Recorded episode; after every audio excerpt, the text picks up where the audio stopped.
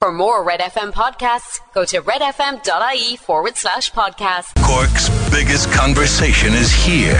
The Neil Prendeville Show What is you on talking about? Cork's Red FM. What you talking about when it comes to traffic problems in this city of ours? I see people have been venting over the past couple of days, and indeed last week as well. We dealt with it, but you might like to know that, and, and this is very relevant to Cork, with huge changes in the city, right, and people trying to get across the river and about their business, and a lot of traffic flow issues now. Many roadworks, uh, lots of lanes have been taken out, many streets have been made one way. You know the drill. But in spite of all of that, of course, they say that the city will be a better place because of it. Many say the planning hasn't been up to par on this. But anyway, the reason I, may, I talk about it is that there's an article in the Star this morning saying uh, that issues regarding traffic, traffic and the noise of traffic and the hassle of traffic is leading to more and more of us being stressed out. So it's not road rage, it's more road racket. Everything to do with trying to get from A to B. But noise doesn't help and traffic jams don't help. So if you're feeling a bit stressed out this morning, you're not alone. Uh, text 0868 104 106 if you want to jump in on traffic problems on, on Lee side or the redesign. Um, it just goes from bad to worse. Uh, the Good Shepherds. I believe this is the third blaze, um, and yet another one at the weekend. Uh, this front page are making the front and inside pages of the Echo today. Everybody wants some kind of urgent action taken with regards to the site of the Good Shepherd, uh, and we had at least twenty uh, members of the fire brigade. Many of them had to stay on site for a long, long time, responding to the fire that happened in the early hours of yesterday morning. Um, four years ago, the developers, Moneda, were given planning permission uh, to build 234 apartments at the site. And everybody's asking now, what's going on? Uh, use it or lose it. In fact, some local councillors on the north side are saying just that. If they're not interested, this is Mick Nugent, if they're not interested, then they should give the property or pass it on to someone else who is. And indeed, maybe the council should be looking at a compulsory purchase. I mean, this building, and you remember St. Kevin's was burnt down some years back as well, not too far from it. But this building was started, was built in, in 1881, and the history to it, well, it's not the greatest. It was a Magdalen laundry, a mother and baby home, and an orphanage for 108 years. It was also the place that uh, little Nellie of Holy God passed away, and she's buried up there. So, more on that a little later on this morning. But of course, budget related issues dominate many of the papers, and uh, who knows what they're going to do tomorrow. Um, uh, the papers this morning, in fact, on the inside pages of the Examiner, um, they give us chapter and verse on what we can expect. So it seems to me as if most of the budget has been has been leaked already, and they're looking at the cost of living and they're looking at rebates for your uh, energy and utilities. Not a cap on prices as everybody wants, but something in the region of three instalments of two hundred uh, this year and uh, next year. They're talking about um, a double payment of the Christmas child benefit, double payment this side of Christmas. Um, you know, it'd be the Christmas bonus, uh, some kind of a one-off cost of living payment in October or November for those on welfare. Um, then for others then who have children in education, they're talking about free school books for uh, primary school. They're talking about trying to organise some way of reducing creche fees. Um, and the first way they're going to do that is a 200 euro reduction, of stuff like that. We'll come, I'll come back to it later on this morning. It seems to me that with budgets in this country, that all the departments clamour for a few bob, right? All of the ministers are looking for their little bit of the kitty. So every department gets something. It's a bit of a scattergun tactic, really, if you like. Uh, but I'll come back to it because uh, I need to keep ploughing on with the papers because I've got to get the phone calls. They're also saying that the price of the, pint won't be increased, but fags will go up 50 cent a packet, apparently. Uh, so more on that a little later on. And the school book issue, school books to be free. They should have been free all along, of course. But one of the big stories that uh, started, of course, where it happened, and that's uh, Fermoy, um, is picked up by all of the papers this morning. Um, and a lot of the time, these kind of crime sprees by teens or people who take cars or joyride or take cars and ram other cars, as happened in Fermoy, has to do with stardom on TikTok. Uh, many, many people do this. Certainly the gang up in Ballyfermot did. Um, it's all about the fame that they can get from videoing their carry on. Car thefts, joyriders, Garda pursuits. Great to have a chase from the guards and film it, put it up on TikTok. You're some kind of a hero. Was a guy actually who's going to be an, unre- unrelated story to this is the Fermoy story. Man is due in court today after a car crashed into other vehicles and a pedestrian was injured trying to stop him. Uh, people were filming it, obviously, and the Gardaí are looking for witnesses now. Uh, it makes the front and inside pages of all of the red tops today, and indeed lots of video footage that was posted online. So more on that as well in a few minutes' time. The papers are also suggesting that uh, prices for housing might be leveling out. Some newspaper somewhere this morning said that there's 15,000 gaffs available to buy across the country. Um, so there's more property for sale now than ever before. But it's the cost of it is the problem. Isn't that the truth? And this morning, the Independent breaks down the average house price for the third quarter of 2021 and they compare it to 2021 and, tw- and now. Uh, and if you look at Cork City, the average Cork price of a house in the city 332,000 and the and when I say average now we're looking at the three bedroom semi as being the average so in the city 332,000 in the county 275,000. And you know what? There's logic, I suppose, behind the reasons why people are looking to buy or to build, certainly to buy further away from the city, particularly if they can keep their commute to maybe 30, 40 minutes each way of a morning and an evening. Uh, so that's the story with housing. Meanwhile, for those that don't have a house, the Independent Online at the weekend was saying that the homeless crisis is just getting worse. There are now 290,000 adults sleeping on sofas or staying with their friends. Uh, at a time, of course, when many people were critical that the Taoiseach flew business class to New York, despite hitting out at others and the UN recently for failing to act on climate change. Uh, Micheál and others flew business class uh, to the uh, United States of America. When asked about it, he says, yeah, that he and some of his staff were in business class. His press secretary apparently travelled in economy class. Wonder what the press secretary made of that. But he says the reason is I'm working flat out, back to back. I work 24 7 uh, in, time, in terms of work priority. I get on the plane, I work on the plane. I get off the plane, I work off the plane. So he says that could well be a reason that might be acceptable to the public as to why he flies business class because he can work better in business class. Uh, meanwhile, uh, don't go getting sick whatever you do because there's a serious shortage of GPs. And it's affecting lots of different people in different ways, including people who need to get a cert because they're off sick to claim illness benefit. So, shortage of GPs. Um, many of them, of course, are legging it overseas, and who could blame them? And there's a story overseas out of Italy this morning. The very far right are about to go into power in Italy. A young woman by the name of Giorgia Meloni uh, I actually, when I heard it first, thought that she was Irish descent, but it's a different spelling of the word Maloney. She's got a tough line and lots of things that she wants to see changed in Italy, and many people are fed up the tradition of politics and they're moving far right. So she's got issues with being in the European Union. She's got issues about open borders and mass immigration, and she's got issues with the LGBT community. So it'd be interesting to see how that plays out. Um, they call her a 45 year old single mother. Uh, who understands ordinary Italians, as they put it this morning in the papers. And meanwhile, as people struggle and will continue to struggle across the weekend, charity shops, this is something we mentioned on air last week, have seen more and more footfall through their doors. We used to call them second-hand clothing. Now, of course, the uh, more kind of loved up word is pre-loved items. Uh, showing a spike in sales as the cost of living soars. Uh, I might have an opportunity the next day or two to talk with uh, St. Vincent de Paul on how they find things. But there is some good news. If you like a couple of pints, don't be at all worried about two pints a day because it will help to slash and to stave off dementia. I don't know what happens if you have a third or a fourth every day, but two will do apparently. And there's no love lost these days uh, for Meghan Markle. I don't know if the, if the British ever had a love in with her, perhaps maybe at the very beginning but it's far from a love in now, and it's not going to be helped, according to the English Red Tops today, with the revelations that appear in a new book called Courtiers, The Hidden Power Behind the Crown.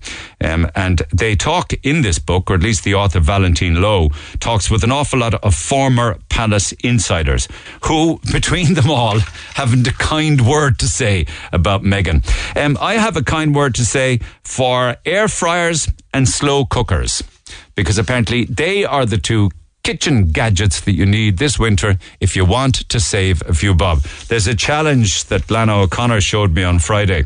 It's the challenge between the air fryer and the oven with regards to cooking a lasagna.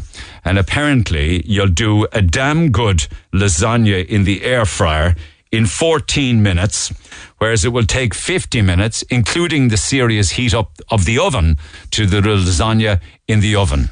Both of them apparently taste great. The only thing about it is, uh, if it was in my air fryer, I can tell you one thing: it would be a damn small lasagna. The Neil Prendeville Show, Cork's number one talk show. Pure Cork on Red FM. But apparently, you save an awful lot of money um, by using air fryers or indeed using slow cookers. And one final word on it actually is they're also talking today in the papers about other kind of hacks with regards to trying to save a few bob across the winter months. So I will come back to that throughout the course of the morning. Text 0868 104 106. Pick up the phone on 0818 104 106. Can I go straight to the phone lines if you don't m- mind to the incident uh, in Fermoy over the weekend? Stephen, good morning. Hey, how are you? Stephen, thank you so much for coming on because I know you were there and you can tell us what you saw. So I appreciate you taking the time. When are we talking about this this incident happening exactly? Um, I'm sure it was was around roughly three o'clock. Three I o'clock. Don't know. To be honest. Okay. Oh, three half three. I think. Three, yeah. Saturday afternoon. What happened? Yeah. What yeah. happened? Um, I just came out of the barbers. I was literally just paid for my hair, my two small fellas for haircuts, and walked out the door, and I seen a black car on the, the middle of the road, and somebody trying to pull the driver out of it. Um, he took off speeding, um, swerving, just trying to get whoever was trying to pull him out, um, just kind of get him away from the car. Yeah. Um, then he just took off down and he was swerving in and out trying to get away. Um, it was like he was trying to get away, but he crashed into the back of a horse box. Then he reversed back, crashed into a parked car. He reversed back up the side. road then and crashed into another car, yeah, after the horse box, yeah. Uh, yeah, like I'm sure he hit about five cars before that, even like. Oh, really? That many cars? Yeah. Okay. Um, and he was up in the footpath, like literally outside the door of the barbers.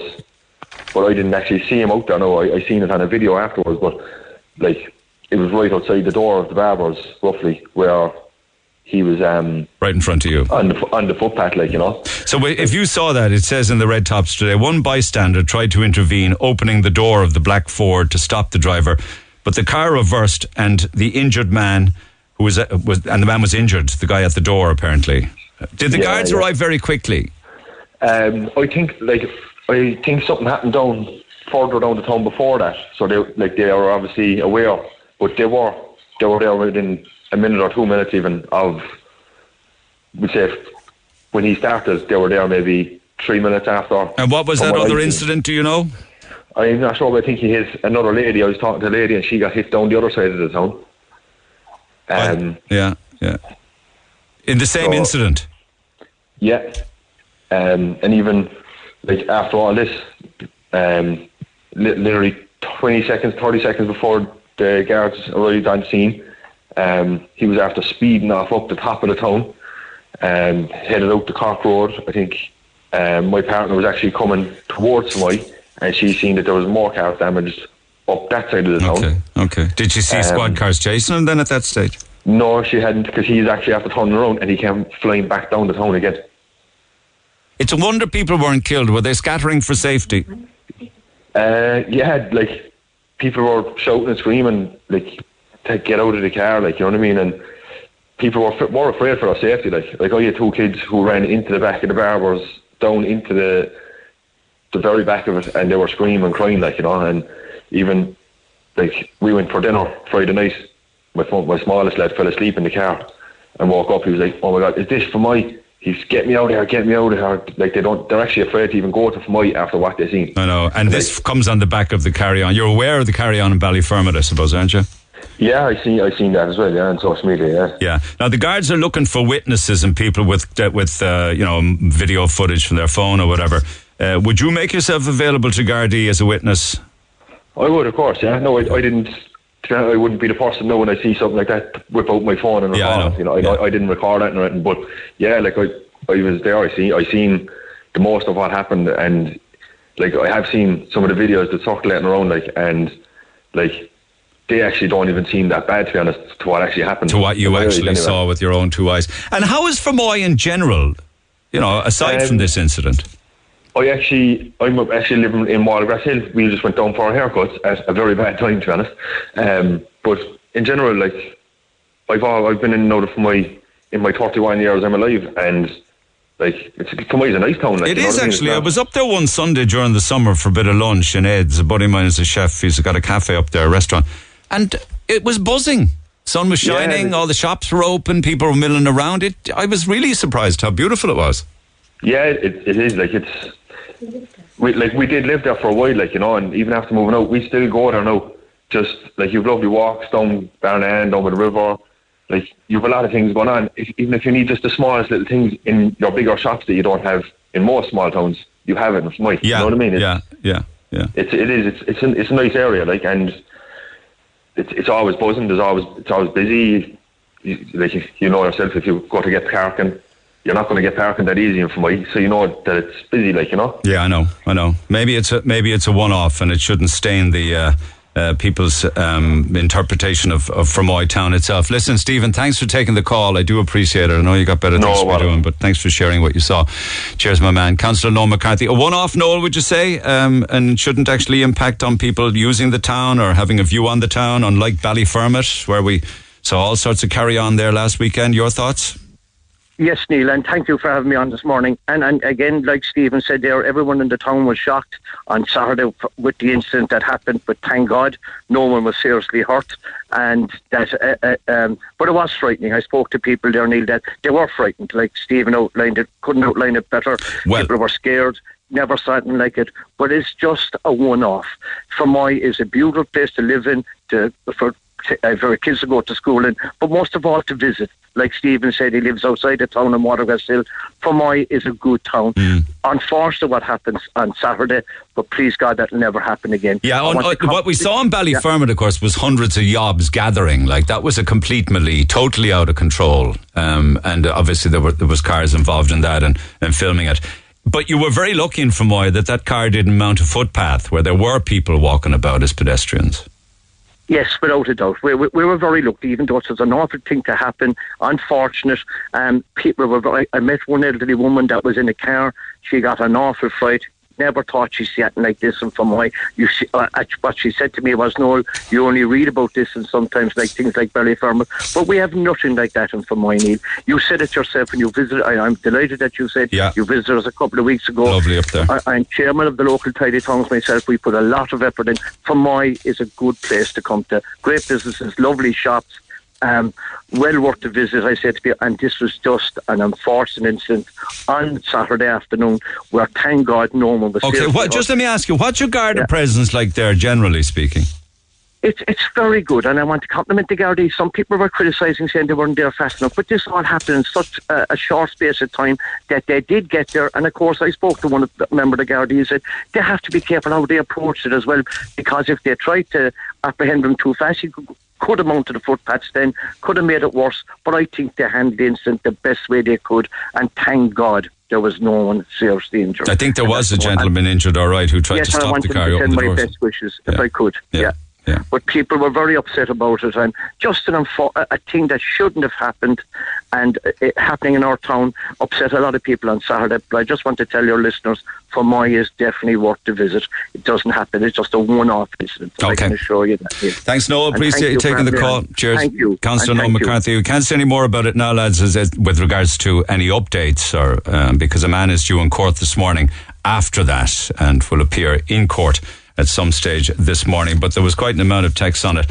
After seeing this video, I'm absolutely flabbergasted and disgusted. Some people want to just watch this kind of carry on for entertainment, but Ireland is becoming this way for quite some time. Uh, another one here. That's only the half of it. He hit loads of cars. Someone was injured as well.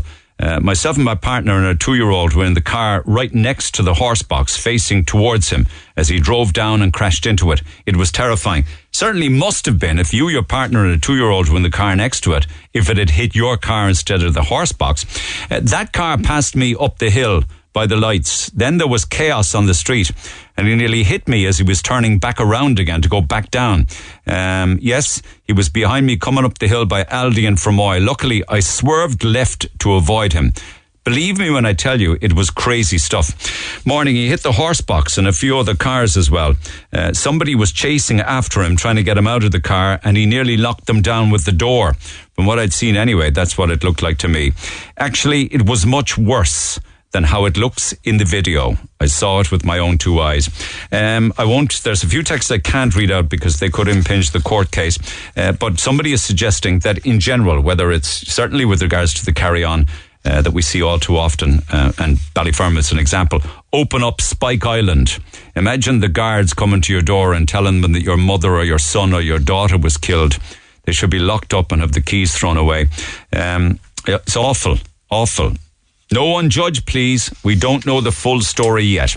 A selection of texts to uh, 0868 104 106. Nobody's judging, just reporting on what's happening. Talk to Neil Prendeville now. 0818 104 106. Cork's Red FM. Just finally on the incident above in Fermoy, it was an incident that went on and on and on for quite some time. The Guardian Fermoy are looking for witnesses, and you can call the Garda confidential line on 1 800 666 111 or any Garda station. They're appealing for witnesses to come forward, and any road users with video footage, including dashcam, make it available for them.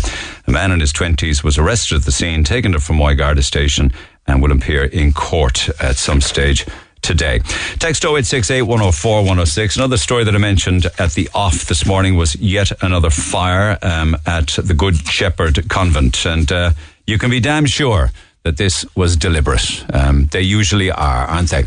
Um, anyway, let me get to the phone lines on this because many people are rowing in it, including Sinn Féin's uh, Tommy Gould. Tommy, good morning. Good morning, Neil. Um, what was what was you called this? What was you called it in the paper this morning? Uh, can't find. Scandal Yeah, and the what- disgrace. Yeah, yeah, yeah. Neil, like, I, I've been talking with you, I'd say, about this over 10 years. I remember going back, uh, one of the first big fires, I think it was, there was a number of fires over the years. Some of them have been bigger than others. But I remember being inside Cork City Council going back 2010, 2011, looking to build houses on that site. Yeah, but they have permission to build 234 apartments. Like, where are they dragging their feet? Because Neil and I, I'm only surmising now that they're going to try to flip the site for a profit. That these are speculators coming in looking to gouge the market, and th- that's the whole problem. The, the government is allowing these private speculators come in, and then they they go away get planning permission, and then they sit on it looking to flip it. What we're saying is that they planning permission now. They either build on it or Cork City Council purchase purchase it and build the houses ourselves because this site has been empty for decades, decades. Yeah. How long do they have the site? I mean, they've planning permission on it four years. Do they have it longer than that? They do, but Neil, like what happened, UCC originally got their site to develop a campus there, which we were very supportive. And uh, you probably remember the late Dave McCarthy. Davey was one of the people who who pushed that. That's right? a long time ago, though. Yes, and then they sold it to uh, speculators, and then it went into into Ulster Bank, and NAMA took it over, and then it was bought at a knockdown price, and then they're going to get planning permission, and now they sit on it and they do nothing. And like the like the people in Blarney Street, if you're in Blarney Street, Neil, and you go to back gardens, the, the Good Shepherd's Convent, convent is directly below you. And those people are, are living in fear of fires all the time. Okay. And you see the photographs there. Yeah. Like Yeah, me, well, the, the roof the roof is gone now at this stage, and I think Kenneth Collins was saying that all it would take is the wind to blow the other way one night uh, for sparks to re- reach adjacent properties, and people's homes would go up. That's right. That's right. And uh, but Neil, I think Cork City Council enforcement need to take the people who own that property to court for not securing the site, for allowing this to happen. Uh, like this isn't the first fire there. There's have to be multiple fires there, and still these speculators, they don't care about people. They don't care about the, the community in Sunday's Well and Blarney Street. And like Neil, we had the Sunset to the ground over the summer. We had St. Kevin's Hospital. Kevin's, We had, yeah. We had Vita Cortex. We had Vernon Mount. Uh, we've had fires right across all these properties. Yeah, but what are we going to do with those that are doing the burning, though? Oh, c- Can I say, Neil, that's a separate issue. That's a Garda resources issue. We need Gardaí. We see, Neil, if there was security there and CCTV, it would either prevent it or would help the Gardaí in their investigations.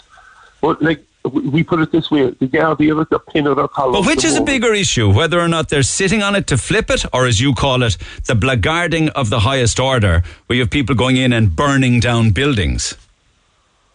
Well, Neil, I actually can't remember anyone of ever being going to prison for any of the fires we mentioned.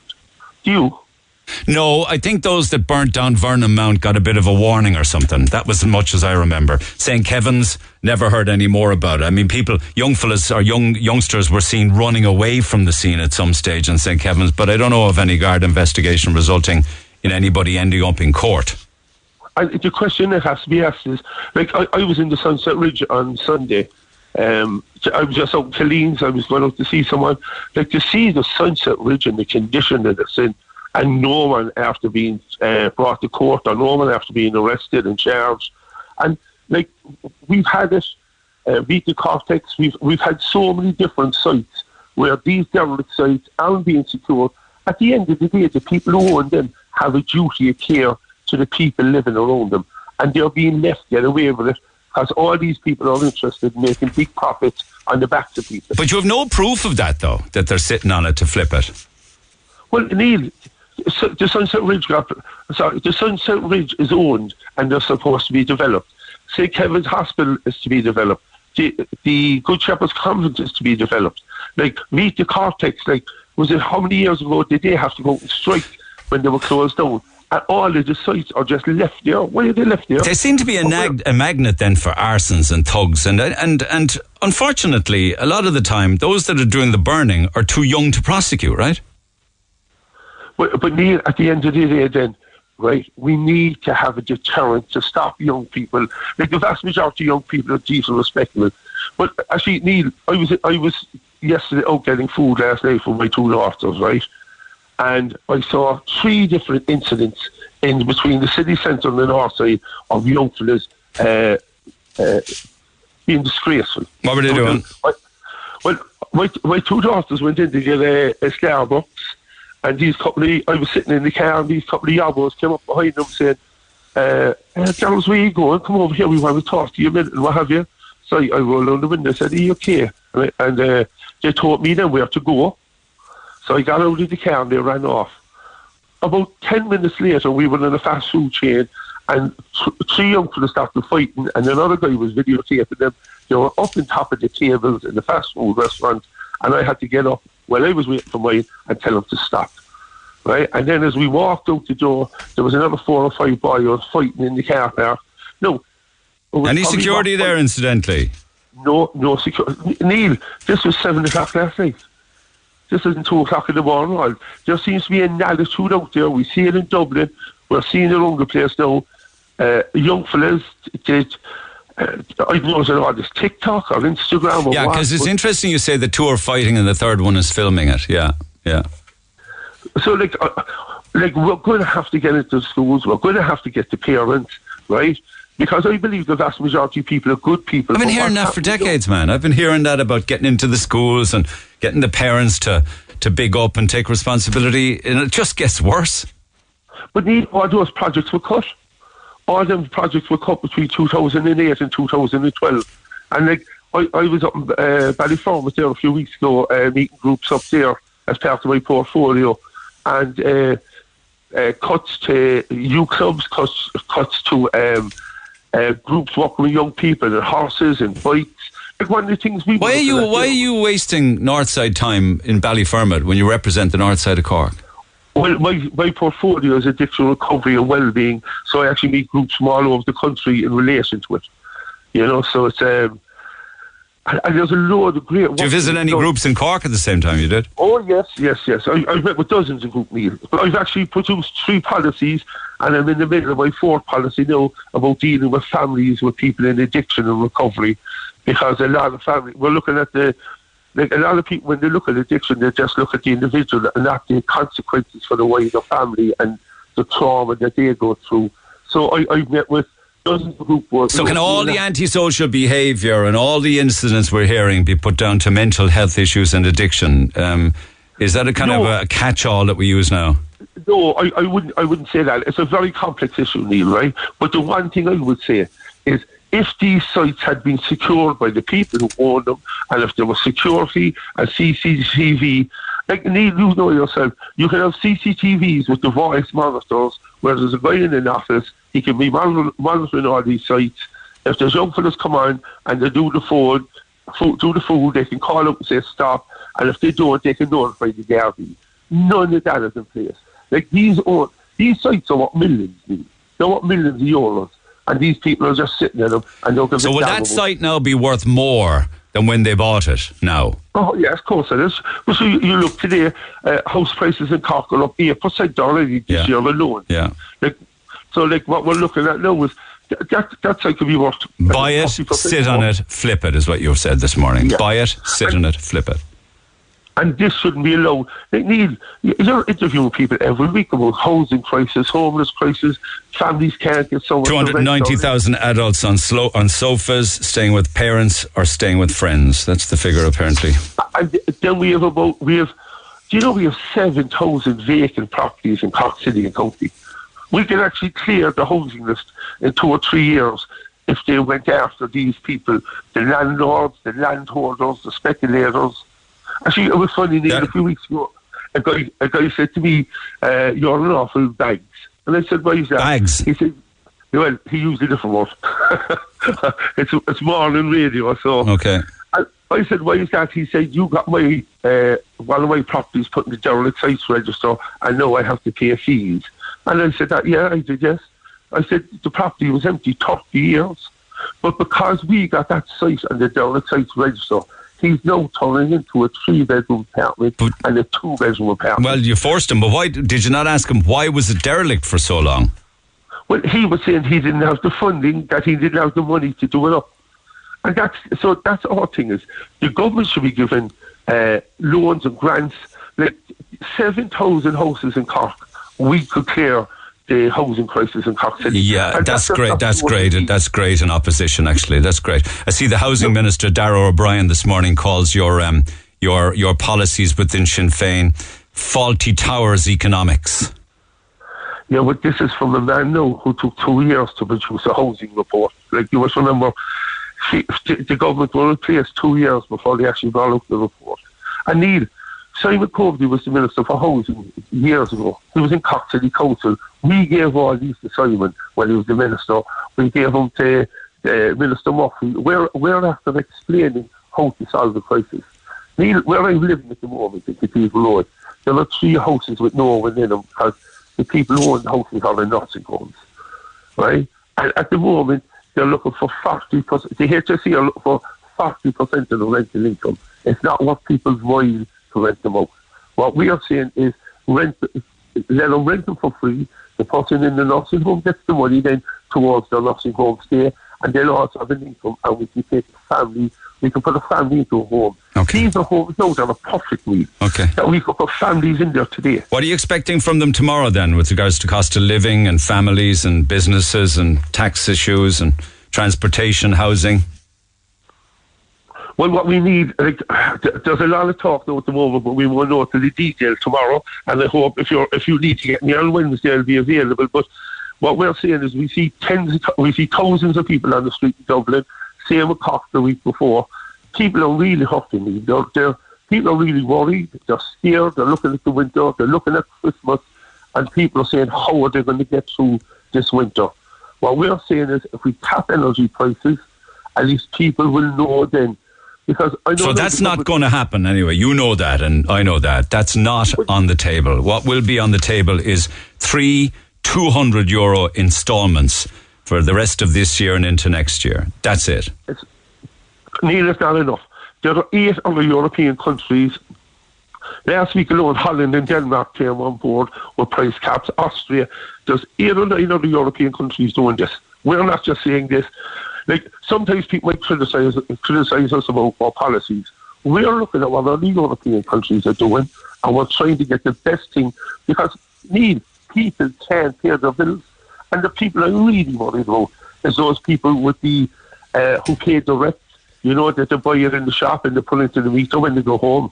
If they don't have a price cap, the, the, the 200 euros, once that's the 200 euros is on each two, every two months or every month, th- there'll be families, there'll be families in darkness this winter. And what was the cap? What did you want it capped on? At? We want it capped at, tw- at 2021 levels. at least people before the crisis. Okay, in, uh, pre-crisis energy costs. Okay, okay, Yeah. all right. That's not going to happen though. So you've you've lost that one. All you can do is criticise them because it will be three instalments, full stop. But it might be an idea to come back on Wednesday after uh, the budget tomorrow and see what you make of it. Because right now it's just leaks.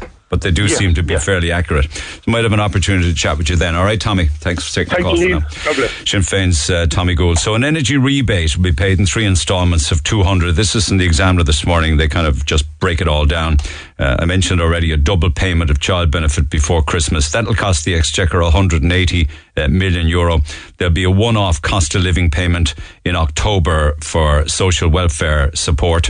There'll be the annual Christmas bonus and that'll cost and those payments will cost an additional 300 million. So that's like half a billion straight away in different payments for people on social welfare between now and Christmas and the 200 euro three times a year. That's what they're talking about. That and lots more besides. Text 0868 104 106. Call the Neil Prendeville Show now. 0818 104 106. Red FM. One part of the budget actually tomorrow will be a package that they say will be worth tens of millions of euro. Again, I'm reading from this morning's examiner for school transport, which will allow the Department of Education to prioritise late eligible children and those on concession tickets. Late eligible children is almost implying that it was the parents' fault that they didn't get their applications in on time now that it's free. Uh, they're talking about that. Uh, there are a lot of other issues involving family that's expected for tomorrow, including the reduction in pupil teacher ratios to 23 to 1. Um, and it will even be lower than that in DEIS schools, that for every teacher in a classroom, there'll be no more than 23 students. You know what? Um, I can remember way back when the average was 37, 38, perhaps 39 per class. So they've really hammered that one down.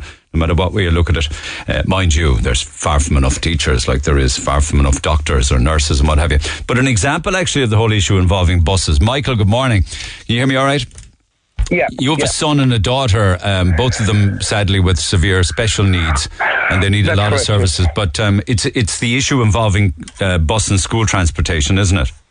Yeah, it is. Well, look, we spent the last two years kind of just constantly lobbying people to get them into schools um, that are suitable, and that's nowhere near done yet. I, uh, my daughter has to be lucky enough to get into the new ETBS school in Carrigaline, okay. Um, So one in Carrigaline and the other and another in Charleville, I believe, is it? Charleville, that's correct. yes. Right, Yeah, okay. Charleville is only a temporary me- measure again because this is a third school in three years. So talk to me about the commutes then.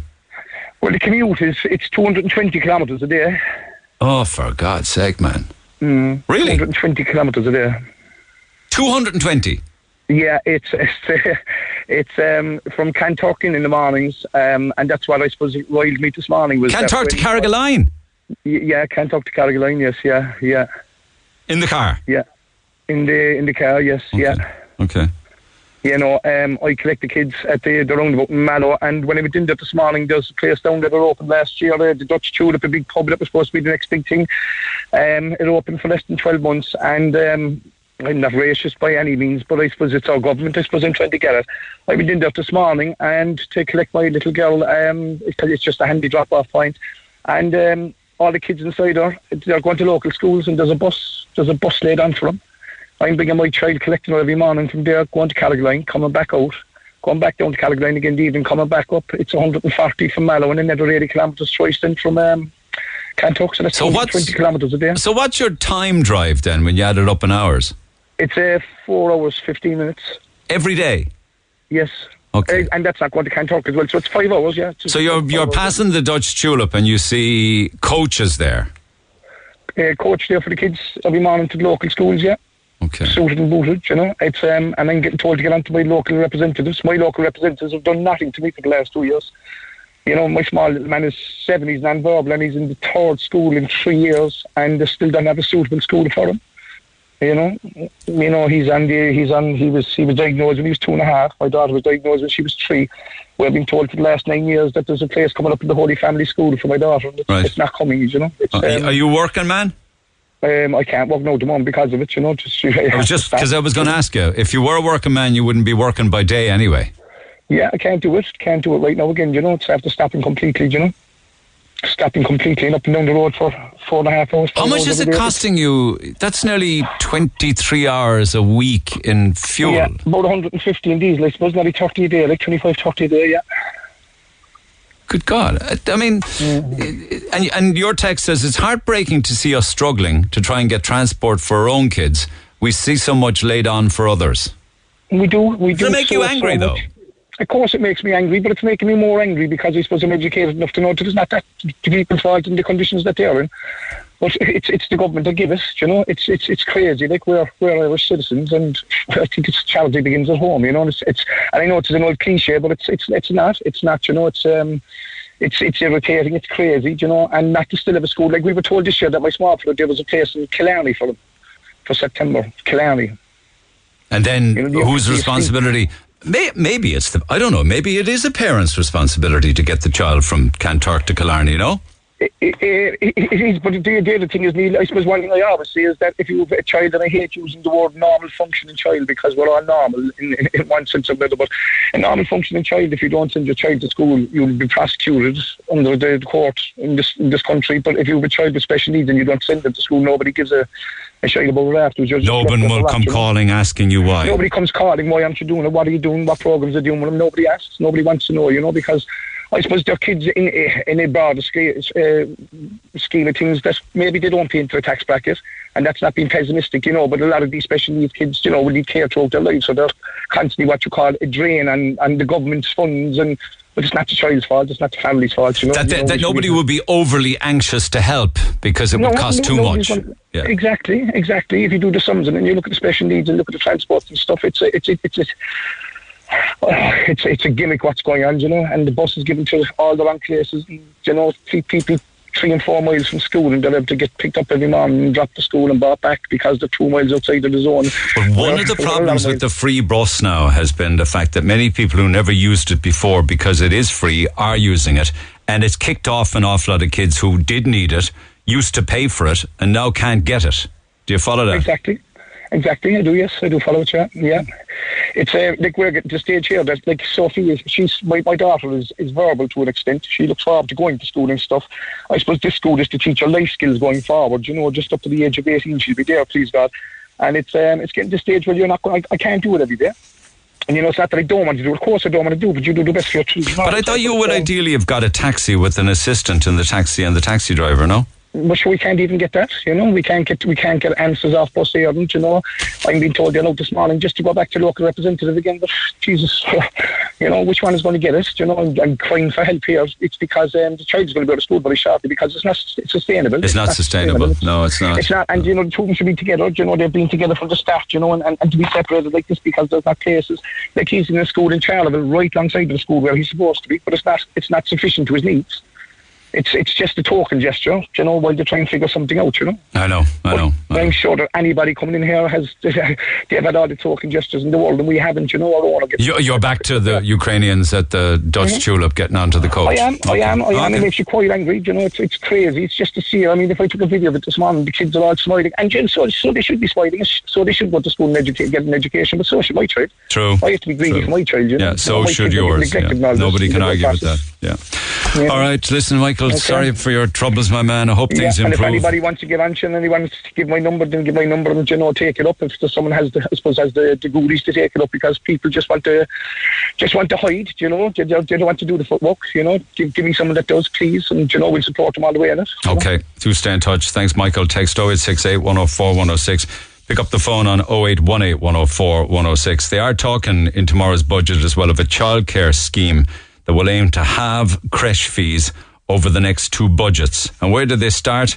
With a 200 euro reduction this year. I suppose it's a start, if nothing else. Then there's the whole idea of free school books for every primary school child uh, from next year. And I also mentioned the reduction in pupil teacher ratios.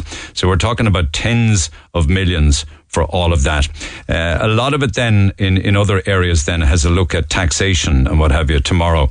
Uh, and one of the ways that they're going to maybe tweak it a little bit, and it'll be worth small amounts of money uh, to the working man. I don't think any budget really is a working person's budget, to be honest, but but you know you'll have a little bit more to earn before you go into the 40% tax bracket that won't kick in until you hit 40,000 euro, uh, stuff like that. But unfortunately, uh, if you thought that there was going to be a change to the universal social charge, think again, because there won't. Talk to Neil Prendeville now. 0818 104 106. Cork's Red FM. Uh, another news, uh, catching up on some texts from the back end of last week I and what have you. Lots on petrol prices. You're seeing 169 now, 168, even 167 if you're shopping around for petrol. People on diesel are still getting a bad hammering. Um, but one of the things I was saying is, why is it way up the country? Petrol was for a long, long time much cheaper than Cork when Whitegate Refinery was sending all the petrol all over the country. Somebody says you're wrong.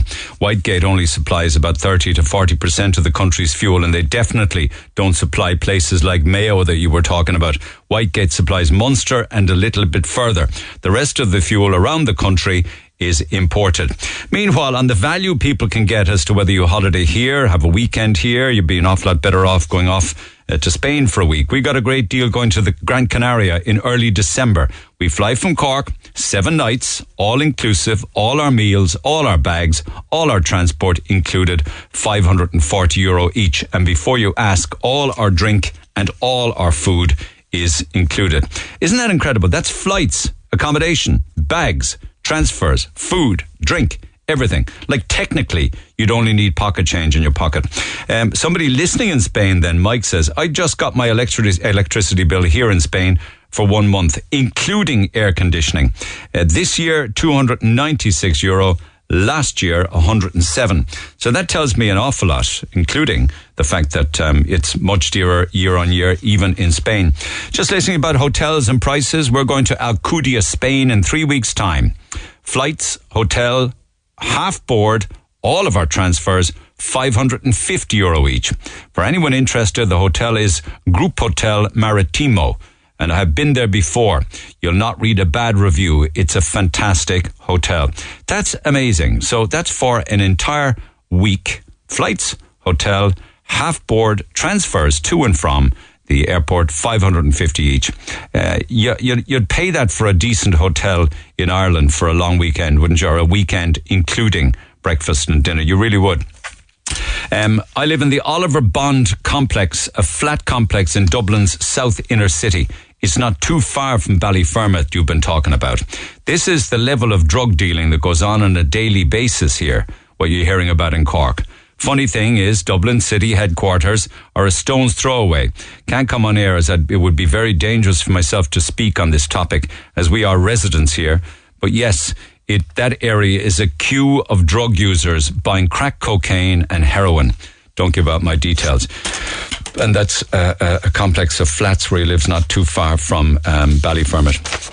Um, in relation to last week's conversation about a man who was found guilty of assault in a public, in a, a, a shopping mall car park, I think it was in Wilton uh, because he um, filmed a woman who was trying to park a car and she came over and there was a set to. He was found guilty of assault. In relation to discussion on the assault between the man and the woman in Wilton, there's one aspect of this incident that was not looked at, and that is the Garda vetting process. If you are found guilty of assault, like that man was, or even if there's a court case pending, you can lose your job because of it, even if you are found not guilty of any crime if you look at the Q&A for the vetting process, like if that man is found guilty of an assault, and he has been, and say he's working with vulnerable adults or children, he'll be out of work. Would be interesting if you get some legal advice on this. This as I've never heard this discussed, and I think a lot of people do not realize how serious it is to be found guilty of assault. Yeah, I, I think not just whether or not you work with vulnerable adults or children, but um, if you were applying for a job and it was on and was found out, or they checked social media and they were interviewing you, you probably wouldn't get the job.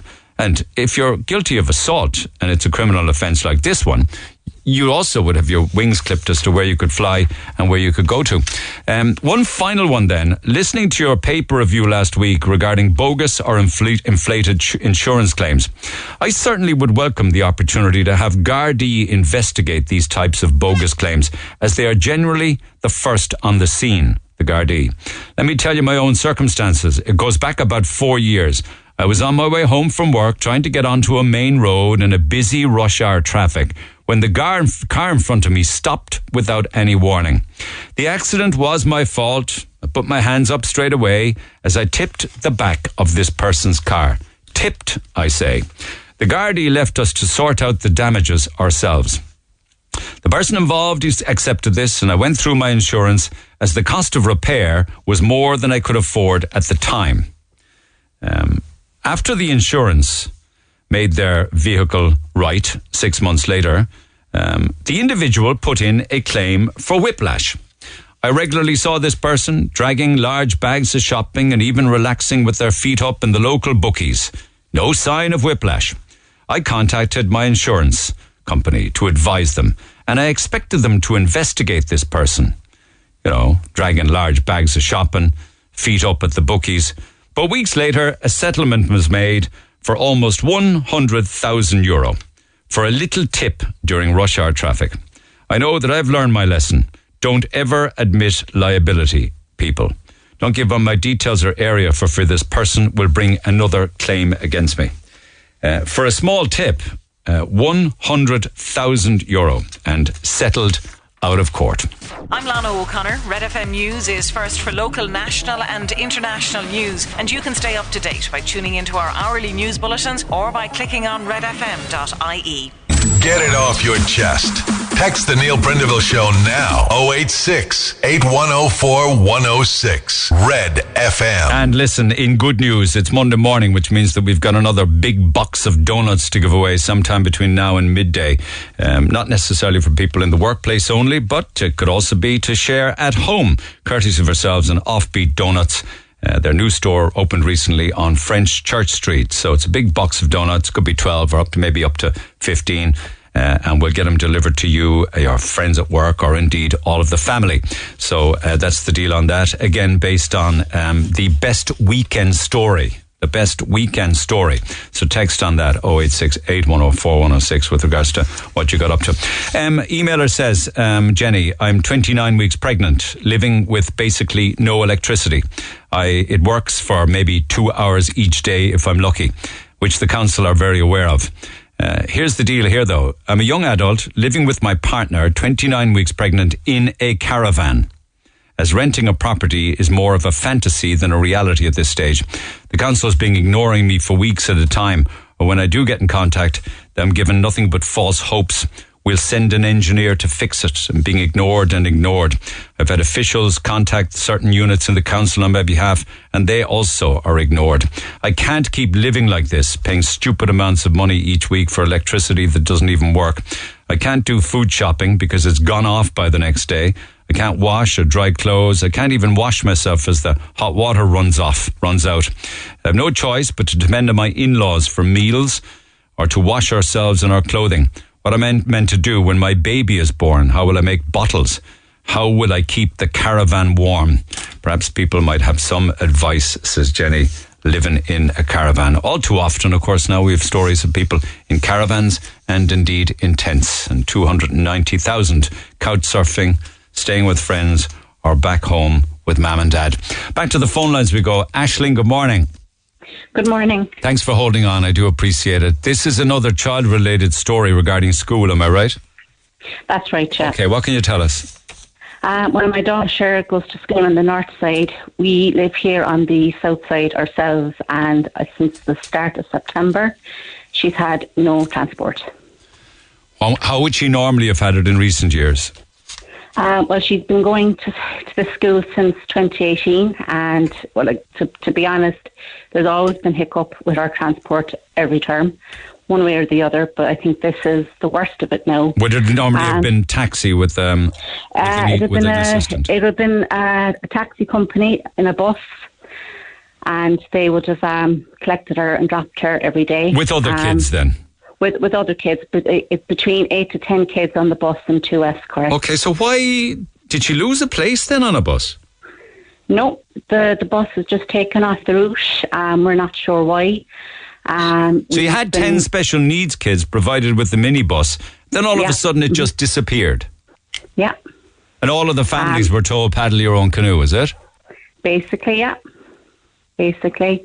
Um, now we have, and in fairness to the principal, has been trying, we've been contacting Éireann. We've been only, we're only been told that they can't get another driver. And now the uh, principal is advising us, advising the parents that we should start applying for the uh, for the grant. To, we we don't know how long more this is going on for. But the, what would the grant do? That would just give you money towards the transport yourself, would it?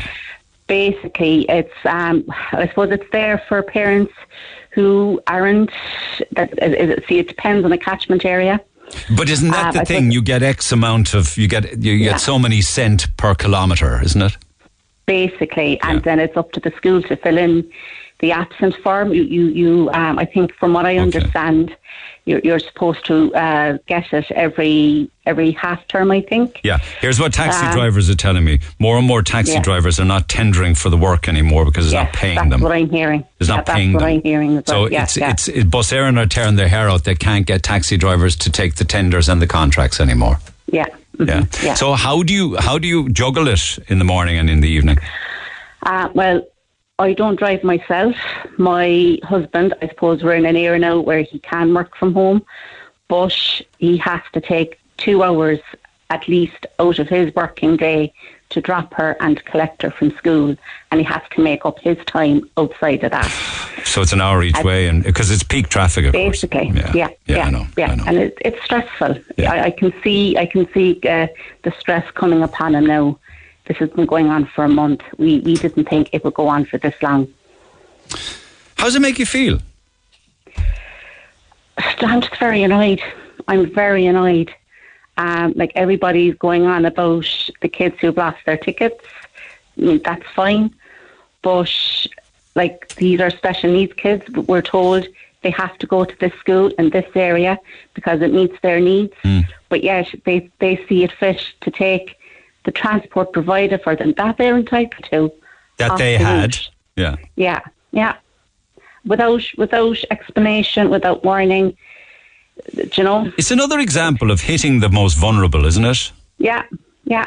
I'm, I'm, I'm just like hearing your last caller on earlier. Like that's just heartbreaking. Like I thought we had it tough, but that's tough. And the thing is, they're they're not listening to us. You're driving four and a half hours a day. Yeah, It's insane. that's ridiculous. That's ridiculous.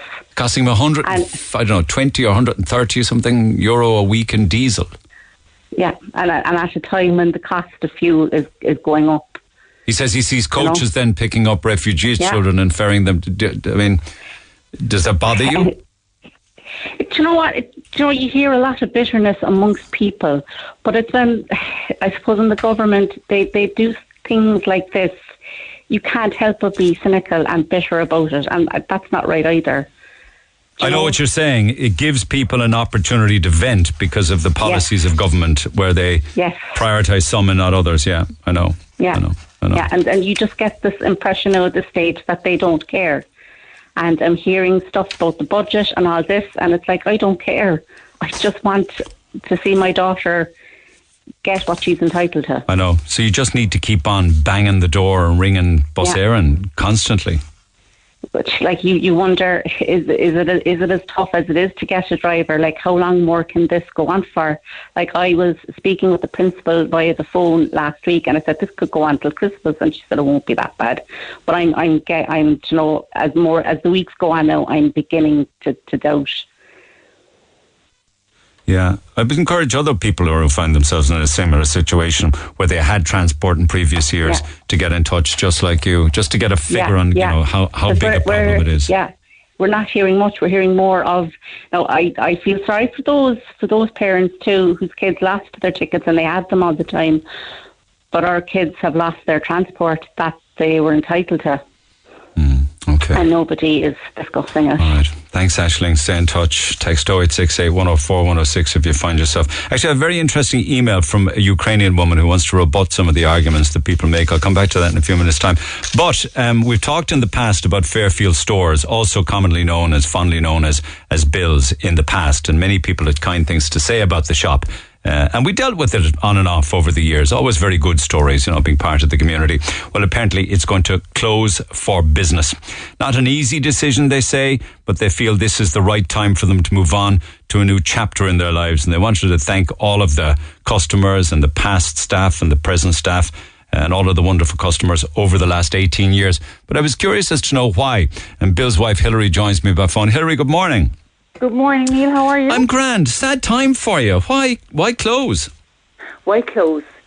Well, it was a very hard decision, and it was a decision coming for a long while. But you know, we've given just under two decades now in Farranree, Yeah. and there's never a right time, to be honest, because we don't have customers at all. We have friends, acquaintances, people that love us, and we love them. And it has been a fantastic 18 years without, we've never had a cross word with anybody, and we are so well respected, and we give that back in abundance. But we just decided we have a little boy, and he's approaching 13, and he wants dad to bring him to school, and dad to collect him from school, and dad to be there for this and that. So we just said, um, after a bit of due diligence, that we said it's time to go. It's time to put family first now because life is so precious and you don't realise it. The days are long, but the years are very, very Did fast. COVID make you think differently? That two years of of uh, you know restrictions and revaluing your life and stuff.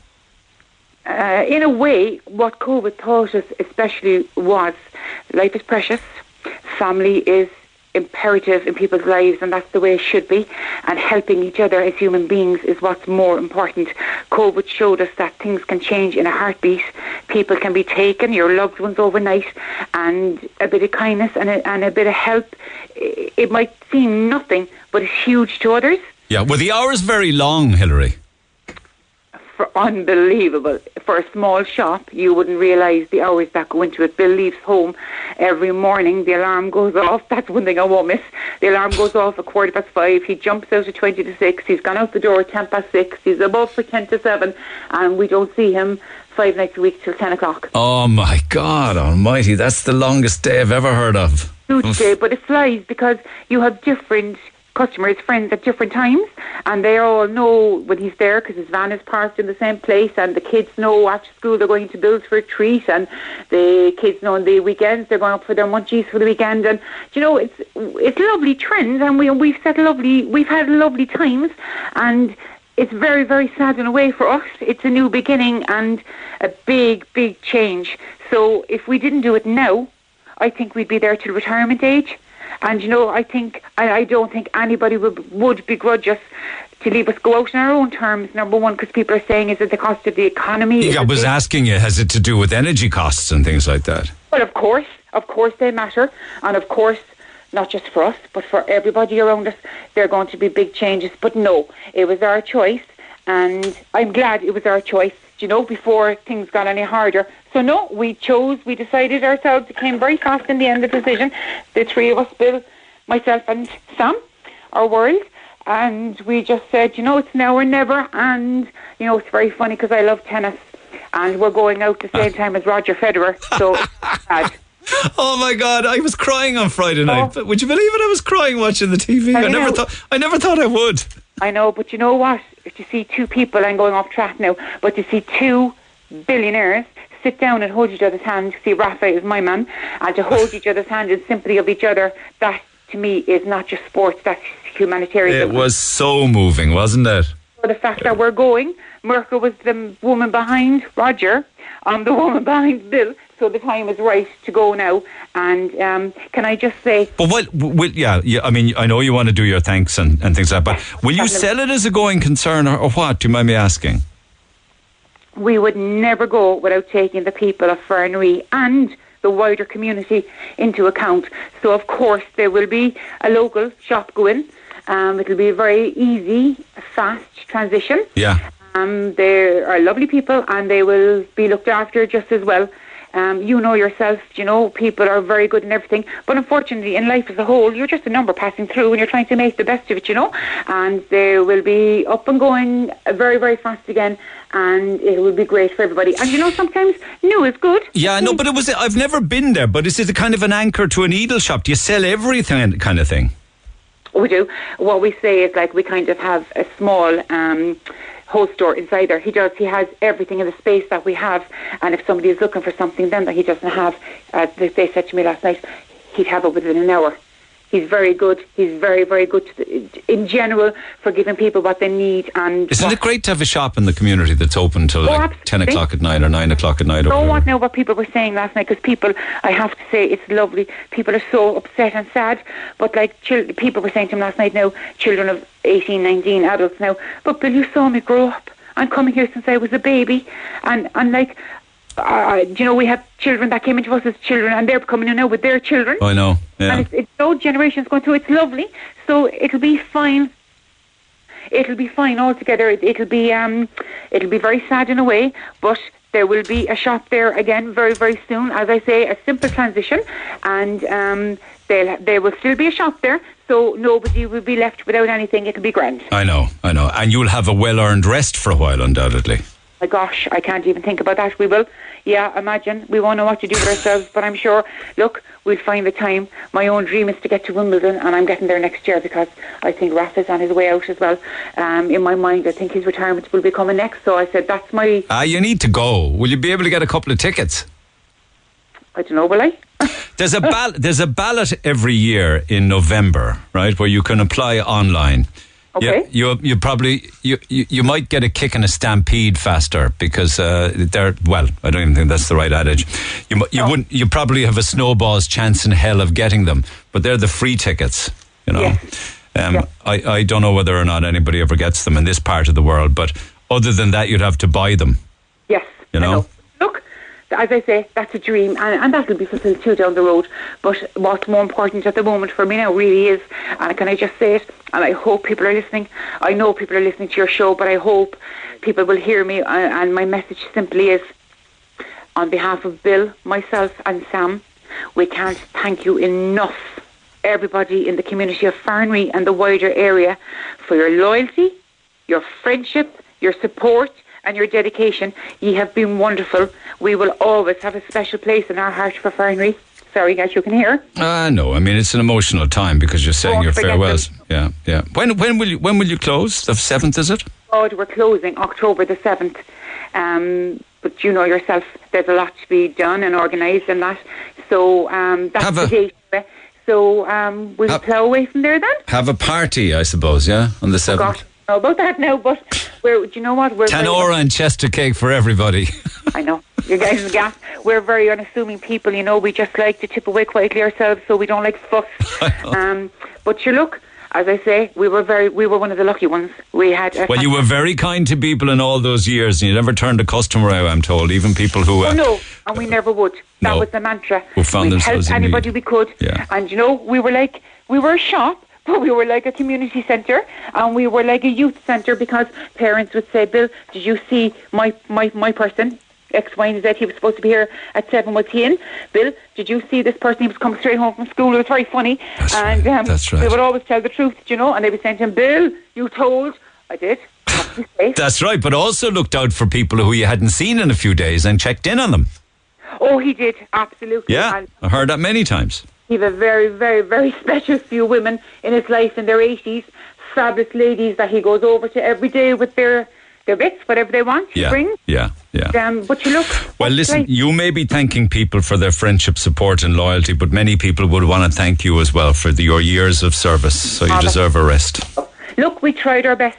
All That's right, all girl. we could do. We tried right. our best uh, until we got tired, and we're tired now. And I, I think know.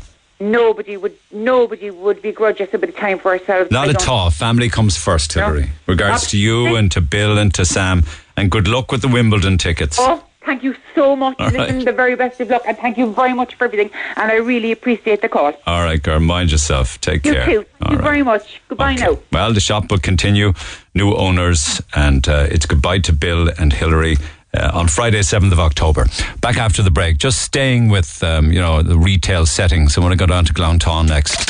Get it off your chest. Call Neil Prendeville now on 0818 104 106 Red FM. Okay, to the phone lines we go. Kerry O'Neill is the owner of Fitzpatrick's Food Store down in Glounthaune. Great deli, great takeout, all sorts of stuff like that. Kerry, good morning. Um, Good morning, Neil. uh, How are you? I'm good, thanks. Your your Bord Gáis energy bill is for electric, right? Yes. And the yes, that, there's two, there's two of them. One is the correct me if I'm wrong here. The May June bill was eleven thousand five hundred and ninety five, and your August September bill then came in at 29,153. Is that right? Yeah, so um, the actually the May June one was the eleven five nine five. Yeah. Um, last year, Neil, I don't know why. I think it was because we just went into the new premises. I I locked in our contract prices, kind of not knowing what would be you know going on, but it was more because we were in a bigger shop, and. Um, in this April, when our kind of, you know, the people that checked the rates, you came back to us, um, she, the best rate she could come back with jumped from 18 cent a unit to 46 and we locked in in April for that, and the last bill obviously was the eleven five nine five, and then the new rates hit in in July. So I got. It's clearly it's clearly new rates. It's not as if you've burned more electricity. Oh God, no, No. no, no, Like same, same. I mean, it's the summertime, so the consumption's pretty similar, and our opening hours are the same, and everything really is the same. Um, it's purely down to the rate. So it's tripled almost. Yeah, two and a half times. Yeah, and I actually this was obviously I knew this was coming. You know, I we've we've been talking about this since April, and you know, in in my own mind, I'm like, yeah, that's two and a half. But until I actually saw the bill land on my desk on Thursday, it, it knocked the wind out of me. These gonna- are I'm not uh, estimates. This is an actual reading, is it? This is an actual reading. Okay. Yeah. an and can you actual reading. compare them to 20, when 2021's bill, for instance? Well, see, my bill last year for the same two months was in around kind of 11 and a half or 12 because our bills have been pretty consistent. And because I locked in our rates last April, our bills for the last 12 months from June last year to June this year yeah. were very comparable. Now, out of interest, Neil, I just said to the lady because obviously I was put in a position in April to lock this in or not. Um, for people that had said initially, oh, you know, this is because of uh, lots of con- different factors, but the war was something that was mentioned. This woman was able to tell me that last October, November, they were being told by their providers that there was going to be huge increases in electricity. This is before the war even There's began. There's no war then. No, no war. No then. energy And so shortage then. When I, yeah, when I locked in in April, I was a little apprehensive, but I just said to her, look, what I'd like to do is I'd like to get a monthly update on where the rates are at, because if I've made a bad call on this, then I want to be able to break the contract and get out of it, you know, which you can do for a fee. Um, she emailed me at the start of September just to let me know where things were at. And the rate I locked in at 46 cent is now at 88. Oh my God! You could you imagine what you'd be paying then? Yeah, it would be double that again. Be sixty. Yeah, it would be double. Can you can you pay 28,000. this bill? I mean, can you sustain it? Ah, uh, honestly, the difference in this electricity price for the year for us is 110,000 euro off your, like, basically, that's an extra cost. Um, for us now, uh, like, I'm at the point of looking at how, how are we doing things. Like, obviously, I have, deal with a lot of fresh food. I have cold rooms, I have freezers. I, I can't turn those off. Uh, we have ovens that we can look at when, you know, when they're on and off, but we're, you know, it's, You can a bit tinker a bit with it, like. yeah, like a small bit. But like I, I was so bad last week, I had gotten my electricians down to see if I could switch off some lights in, in my premises. But like the reality of it is, is that I'm in a new building, so all my lights are LED. They're en- energy efficient. All my equipment is new, and you know, usually with these things, the newer they are, the better they are with consumption. Mm. So like we're we're in a situation where we're dealing with a lot of new things and new lights and all of that which is actually a better situation, but it's it's purely down to the size and the volume. So what happens in circumstances like this? Does it mean that prices must go up? Mm-hmm. Honestly, um, this is only one part of the scenario at the moment, Neil, because two weeks ago I got like we've been getting price increases since January of ingredients, everything from flour to butter to everything. Uh, I've never seen the like of it. Like I, I deal with a couple of big suppliers, and I, I've actually gone to my reps saying, like, is there going to be an end to this? Because basic things like we were buying a 25 kg box of butter last year for 175 euro. Today, that same box of butter, no different, same brand, everything. The best I can buy it for from the same supplier is 276. But hold on a second. Is Irish butter boxed produced in Ireland, right? Uh, it is uh, So well. why- Actually, we're buying in from from a couple of places now because. But is it an Irish product? Uh, this one is an Irish product. So yeah. why then would it go from 175 to 275? It's not I impacted by anything international.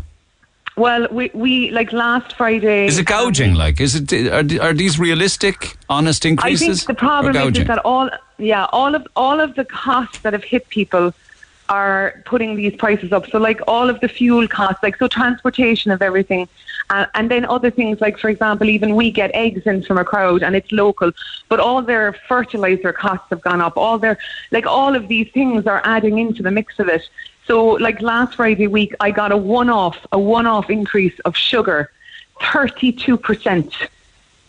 Now, you think of how many products sugar goes into. So, if you visited my store right now, um, Neil, it looks like I'm trying to stockpile for a war because I I grabbed like a six pallets of sugar Yeah. to get some in now. But like, thirty-two percent sugar goes into everything. But are you holding out, or have you put pri- profits up, pr- prices up? I'm I'm I'm holding out. I'm holding out right now because I was waiting for this bill. If I'm honest, because like we've had like we've had brown flour, which is a, you you think that's a basic product, but it's gone up 24 percent since Ja- since the end of last year.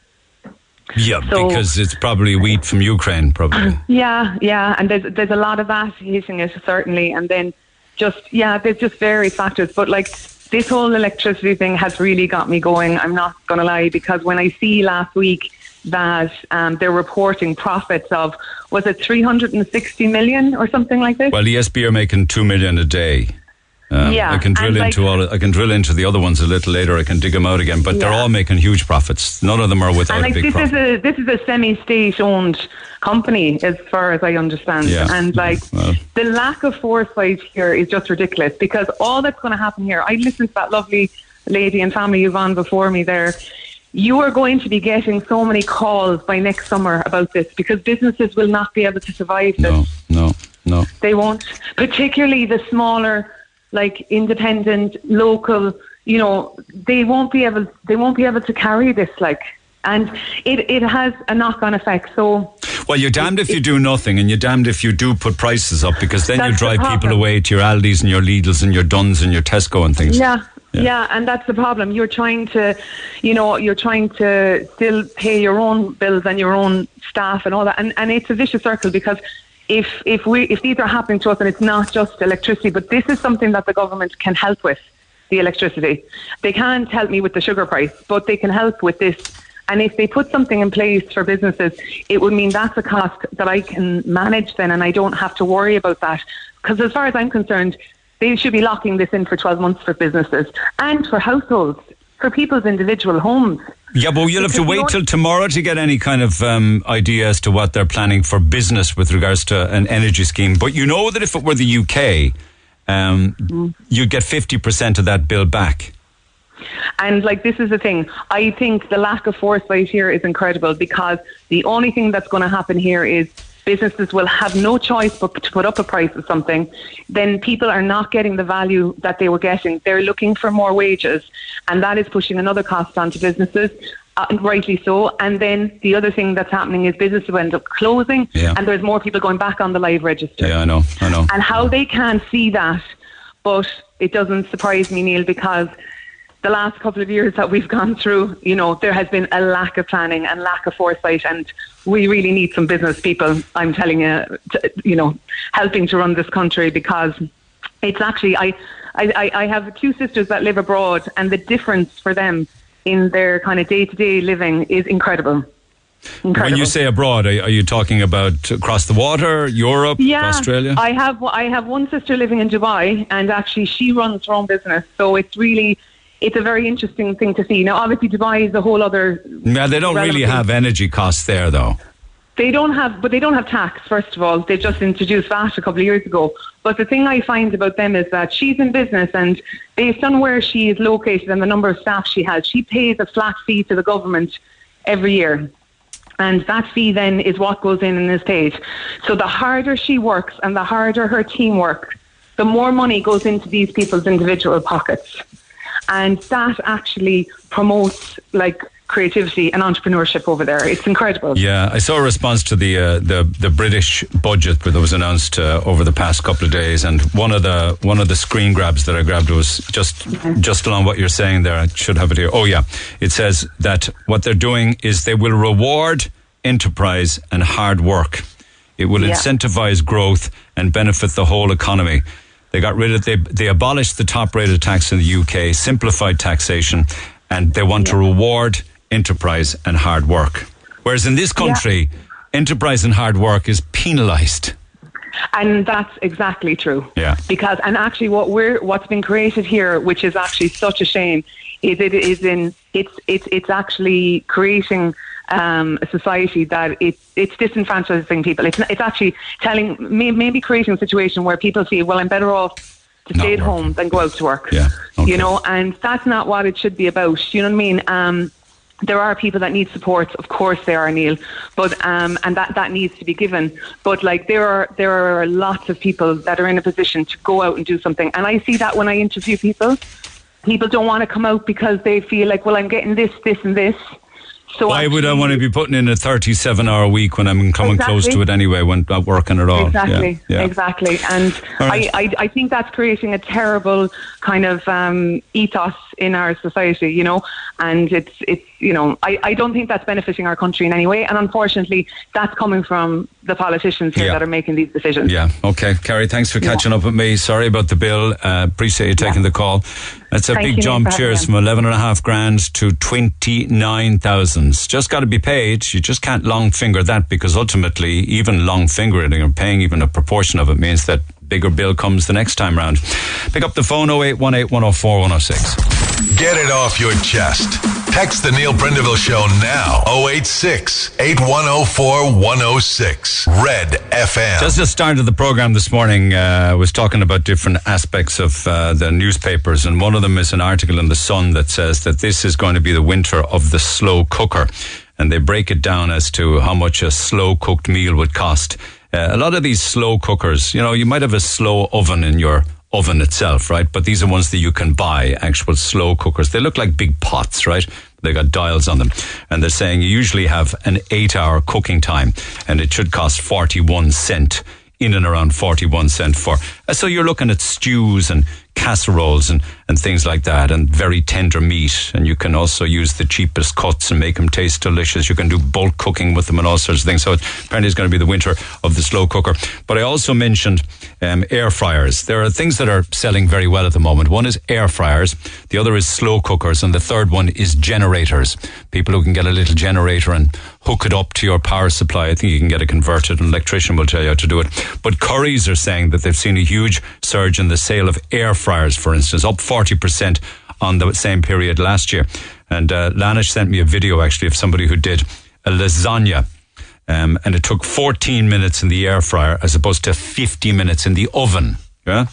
I love air fryers. I really do. I think they can do an awful lot of things very well. Not everything, though, can be done in an air fryer. But, you know, there are more, you know, Instagram pages now and hacks and tips as to how to get your bills down and how to use an air fryer and stuff like that. Um, Lidl there a while ago just had an ad in the air in the in the ad break saying that you can in in Lidl you can feed a family of four for a fiver. I think they were giving an example of uh, chicken fajitas for dinner, which would be quite tasty. Uh, but I know I spoke in the past to Kaz, the Irish budgeting mum. Um, so there's five of them, and she can do five meals for a fiver. Apparently, she's always giving tips and hacks on Instagram. Kaz, good morning. Morning, Neil. How so, are you? so you're right up there with uh, with with Lidl and their feed four for a fiver. I don't mean this to come across as condescending to people listening, but any hints or tips are always welcome.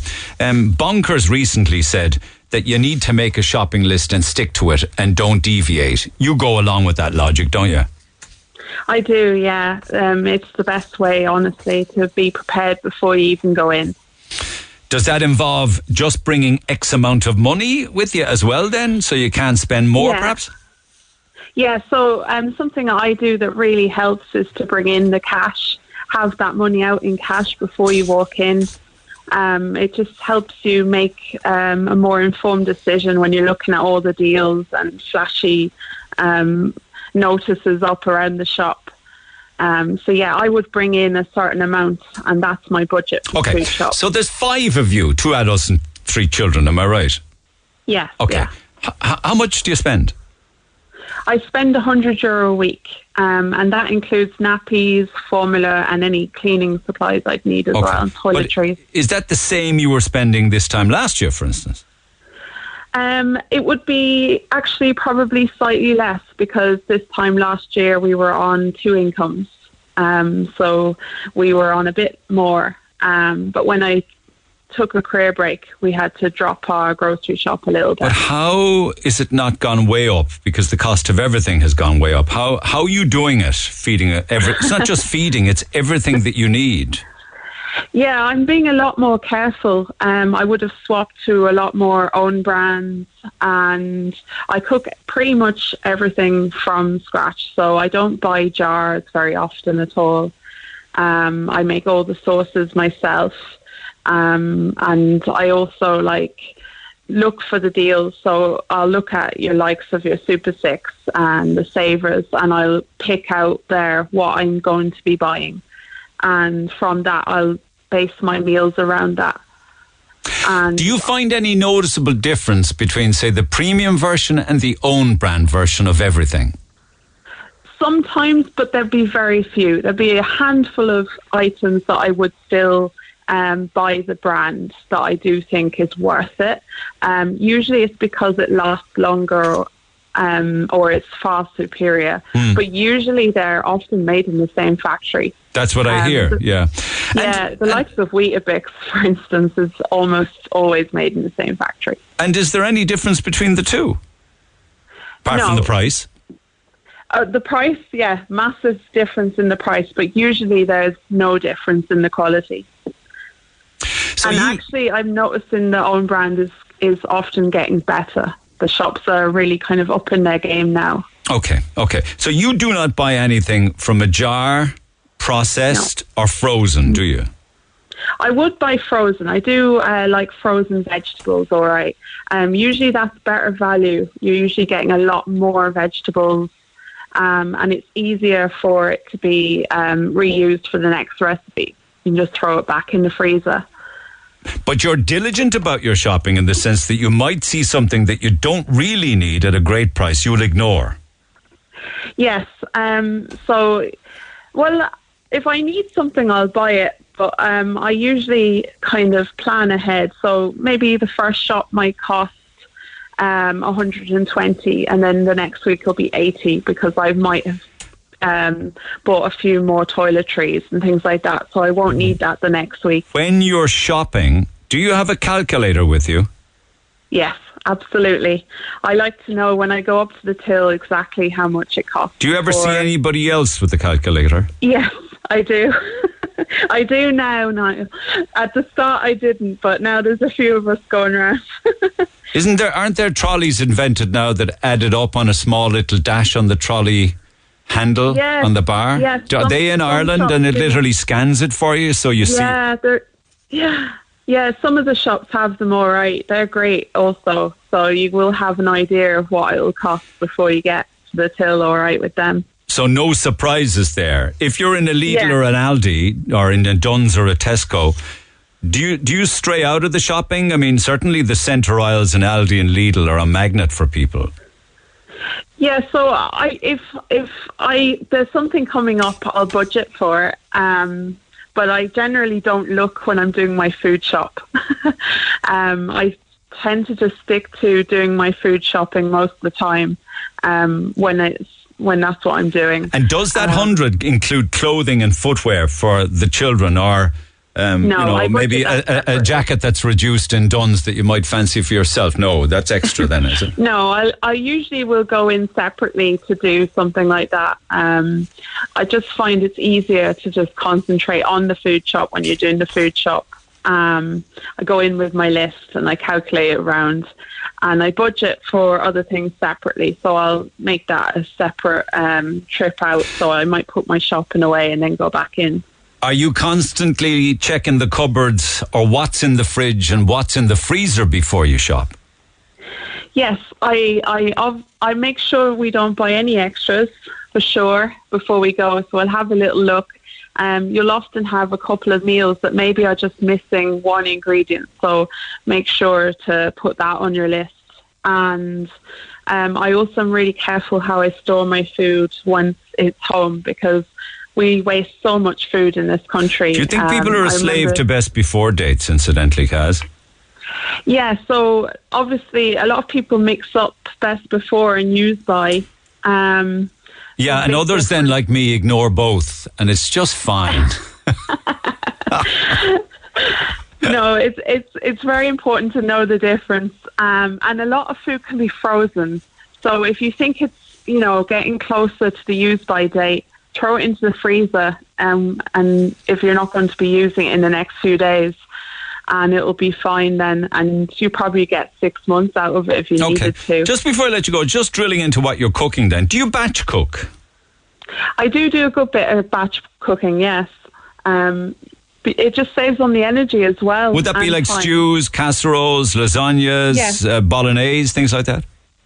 Yeah, lots of stews, bologneses. Um, I like to do dump meals as well. So that's where you would put um, the items for a meal in a bag, and then you just literally defrost it and throw it into the slow cooker. Then when you want to use it. Yeah, I wonder for people who are time poor though, whether they have the Yeah. time to be able to do what you do. That's why I do it. That's why I do it because I have a toddler, so I struggle with time as well. Um, so those dump meals are amazing because you literally can make about five meals in, about half an hour, throw them all into the freezer, and then just take them out the night before, stick them in the bottom of the fridge, and then when you're ready to use them, throw them in the slow cooker that morning, go off to work, and it's ready that evening. Okay, and the slow cooker is the one I've just been describing, where there's a bit of a run in them in curries. They look like a big, huge Yeah.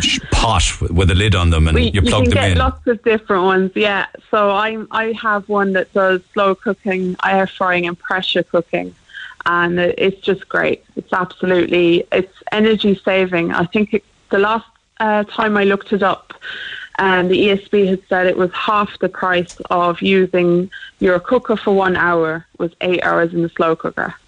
Yeah, I have a breakdown actually on from, again from bonkers.ie on energy by appliance. So I'll come back to that a little Yeah. later on. But they are saying an eight-hour low setting, um, uh, Yeah. say for instance casserole in a slow cooker, forty-one cent apparently. I wonder what the equivalent to that would be for maybe uh, a regular cooking oven. Um, actually, I have it here. An oven, one hour cooking per hour in an oven is a euro and eight cent. See the difference? Yeah, a big difference. yeah. And it, and it all adds up, I suppose. So just finally, your typical meal for five people for a fiver. Give me an example of what that would be. So I have one that has over a million views, and that's a vegetarian paella. And that is paella rice, um, half a tin of chopped tomatoes, um, a pack of green beans, a red bell pepper, five cloves of garlic, um, one and a half litres of vegetable stock, a handful of doc- black olives, and a lemon. And that came to just under five euro for those eight ingredients. And if there was um, maybe chicken or a bit of meat involved in a main dinner like that, would you be able to do I have- something like that for a fiver? Yeah, so you could actually in that paella, you could definitely throw in if you have any leftovers. Um, but I do lots of others. Um, one I did last week there was a sausage pie. Um, that was with a pack of sausages, um, mushrooms, potatoes, and peas. And that was a lovely. Sh- uh, it's like a shepherd's pie. I would love it. And you can do it Yeah. for five people, enough Yeah. on the plate to fill them for a fiver. Yeah, yeah, absolutely. There's another one coming up tomorrow. People can follow you at Irish Budgeting on Instagram, am I right? yeah, that's it. There's one other kitchen gadget I was asked to mention to you by somebody who just texted me. It's a thing called a thermonics. Have you ever heard of a thermonics? Sounds painful. Or is it a thermomix, maybe? Thermomix. Yeah, it says thermonics Yeah, I have. I have heard of it. It's. Um, I believe it's a gadget that came from Australia originally. If I'm, if I'm got the right. So gadget how does there. that work? Do you just bait all the I- I- ingredients into it and it works it out itself, is it? Yeah, I'm pretty sure that's exactly what it does. You put in each ingredient, and then it basically has like a recipe p- pre-built into it, nearly, and it does it all. I've, I've, I've only seen it online now. I haven't played around. I with want one of them, do you? It sounds great. All right, listen, stay in touch and I'd encourage people Thanks to check so you out on Instagram. Take care for now, Ta- Kaz. Take care. Cheers. See you, Niall. See ya. Bye, Irish at Irish Budgeting on Instagram. Text 0868 104 106. We'll pick it up after 11. I'm Rory. And I'm Valerie, and you can join us for the very best in local, national, and international sport every weekend on the Big Red Bench. That's the Big Red Bench every Saturday and Sunday from 6 on Cork's Red FM. 104 to 106 Red FM. This is the Neil Prendeville Show. Talking about the Good Shepherd's burnt down yet again. The roof's gone now. Derelict site and has been for quite some time. And Tommy Gould wondering why the owners and those that bought it to a planning permission for, uh, I don't know, 250 apartments are just sitting on it. I'm fuming while I type this. I'm angry when I hear people giving out about how people who own derelict properties are not doing anything with their properties. My husband and I own a property in Carrigtwohill and thankfully my husband is handy so we could afford to do it up and rent it out. However, if we couldn't do that, we would have to leave it derelict and rot away. Why, you might ask? Could we not sell it for someone else to do it up? Have you ever tried to get deeds for a property that never had deeds? It's something that is very common, I can tell you. We do not have deeds on this property and have been working with a solicitor in Midleton for years, trying to get any communication with the Property Registration Authority in Roscommon, who are responsible for this, is like communicating with the dead. They're impossible. One solicitor told us this could take us 20 years. In his own words, sure, what's 20 years? Time flies. Property is left derelict and not moved on because people can't sell them due to lack of deeds and the impossible task of getting those deeds. Is there anyone home in the PRAI in Roscommon? They need to wake up. Can't come on air, but I would love to hear what other thinks. This is one of the main reasons, says a very angry listener called Mary, that a lot of the time it has to do with deeds. I don't think that that's the case when it comes to the Good Shepherds, though, does it? Um, another one or two. I did see a text this morning saying the Sunset Ridge is being turned into a GP centre and pharmacy with apartments above the GP practice. Easy knowing that Tommy Gould doesn't know what's going on in the local community. Otherwise, he would have told you about it. Okay, well, that's the plan. Let's see it happen. Lots on school transport. Anna's wondering, saying bus Éireann are a scream. They keep adding routes, changing routes, and can't even get drivers. What are they going to do? Uh, well, I think in the case of school transport that bus Éireann provide, it's that they can't get people to tender and take the contracts. Um, I see an interesting one here because there is a grant available if you do the driving for your special needs child yourself, but the rate hasn't changed in eight years, says a listener. The rate hasn't changed in the eight years I'm driving. I drive 100 kilometres a day. I get 38 cent for the first four and a half thousand kilometres and 22 cent after that. So I'm expected to drive the same journey for roughly the second term onwards for less money. It doesn't pay to keep a car on the road. Yet, if adequate school places were made available locally, we wouldn't have to drive at all. And then someone suggesting that I must never ever go shopping, which I do. Well, Abel. Do you not go shopping at all? The price of milk and butter, and they're all Irish, have shot up like crazy. A block of butter that was 2.19 in February is now 3.49. I'm not disputing that, but I'm asking the question why has it gone from 2.19 to 3.49 when there aren't really any huge amounts of transportation costs involved, nor does the milk come from overseas. Uh, you're talking to a lady about the cost of flour or butter. A pound of own brand butter, own brand butter was 2.19. It's now 3.29. Two litres of milk was 169. It's now 209. And these are basic groceries. Just to let you know that Tesco has a shop and scan facility with a handheld scanner adding up your shopping as you go. Everyone should use them. When you get to the checkout, you just need to present your club card and you pay your total. It saves you having to queue. You also get club points, special offers on the shelf as a club card holder. They also price match Aldi and Lidl on a lot of their products. This may be helpful to some of your listeners. Thank you. And I suppose the good thing about Aldi and Lidl arriving in the Irish market is they made others more competitive, right? Um, just with regards to own brands, my conversation with Kaz, there is dif- definitely a difference between Weetabix and own brand Weetabix. The cheaper brand is more sugary and it's a harder biscuit. So something is taken out or put into cheaper items. It depends on the house, lifestyle, and diet requirements too, I think, as to whether you can buy own brand options. I think there's an area where there can be a big difference on own brands, correct me if I'm wrong, is on biscuits, don't you think? I always find that the own brand biscuits just don't cut it. We got some lemon puffs there recently. Used to love them as a kid. Loved them. You know the ones. Uh, and the own brand ones, for some weird reason, just weren't as I remember them as a kid. Maybe they've all changed. But years ago, the, the lemon puffs, they were very sticky. Yeah. They were crunchy, crispy, very lemony, and the outside then had a kind of a glazed, sugary stickiness to them, which have just disappeared. Anyway, the things that I get head up about.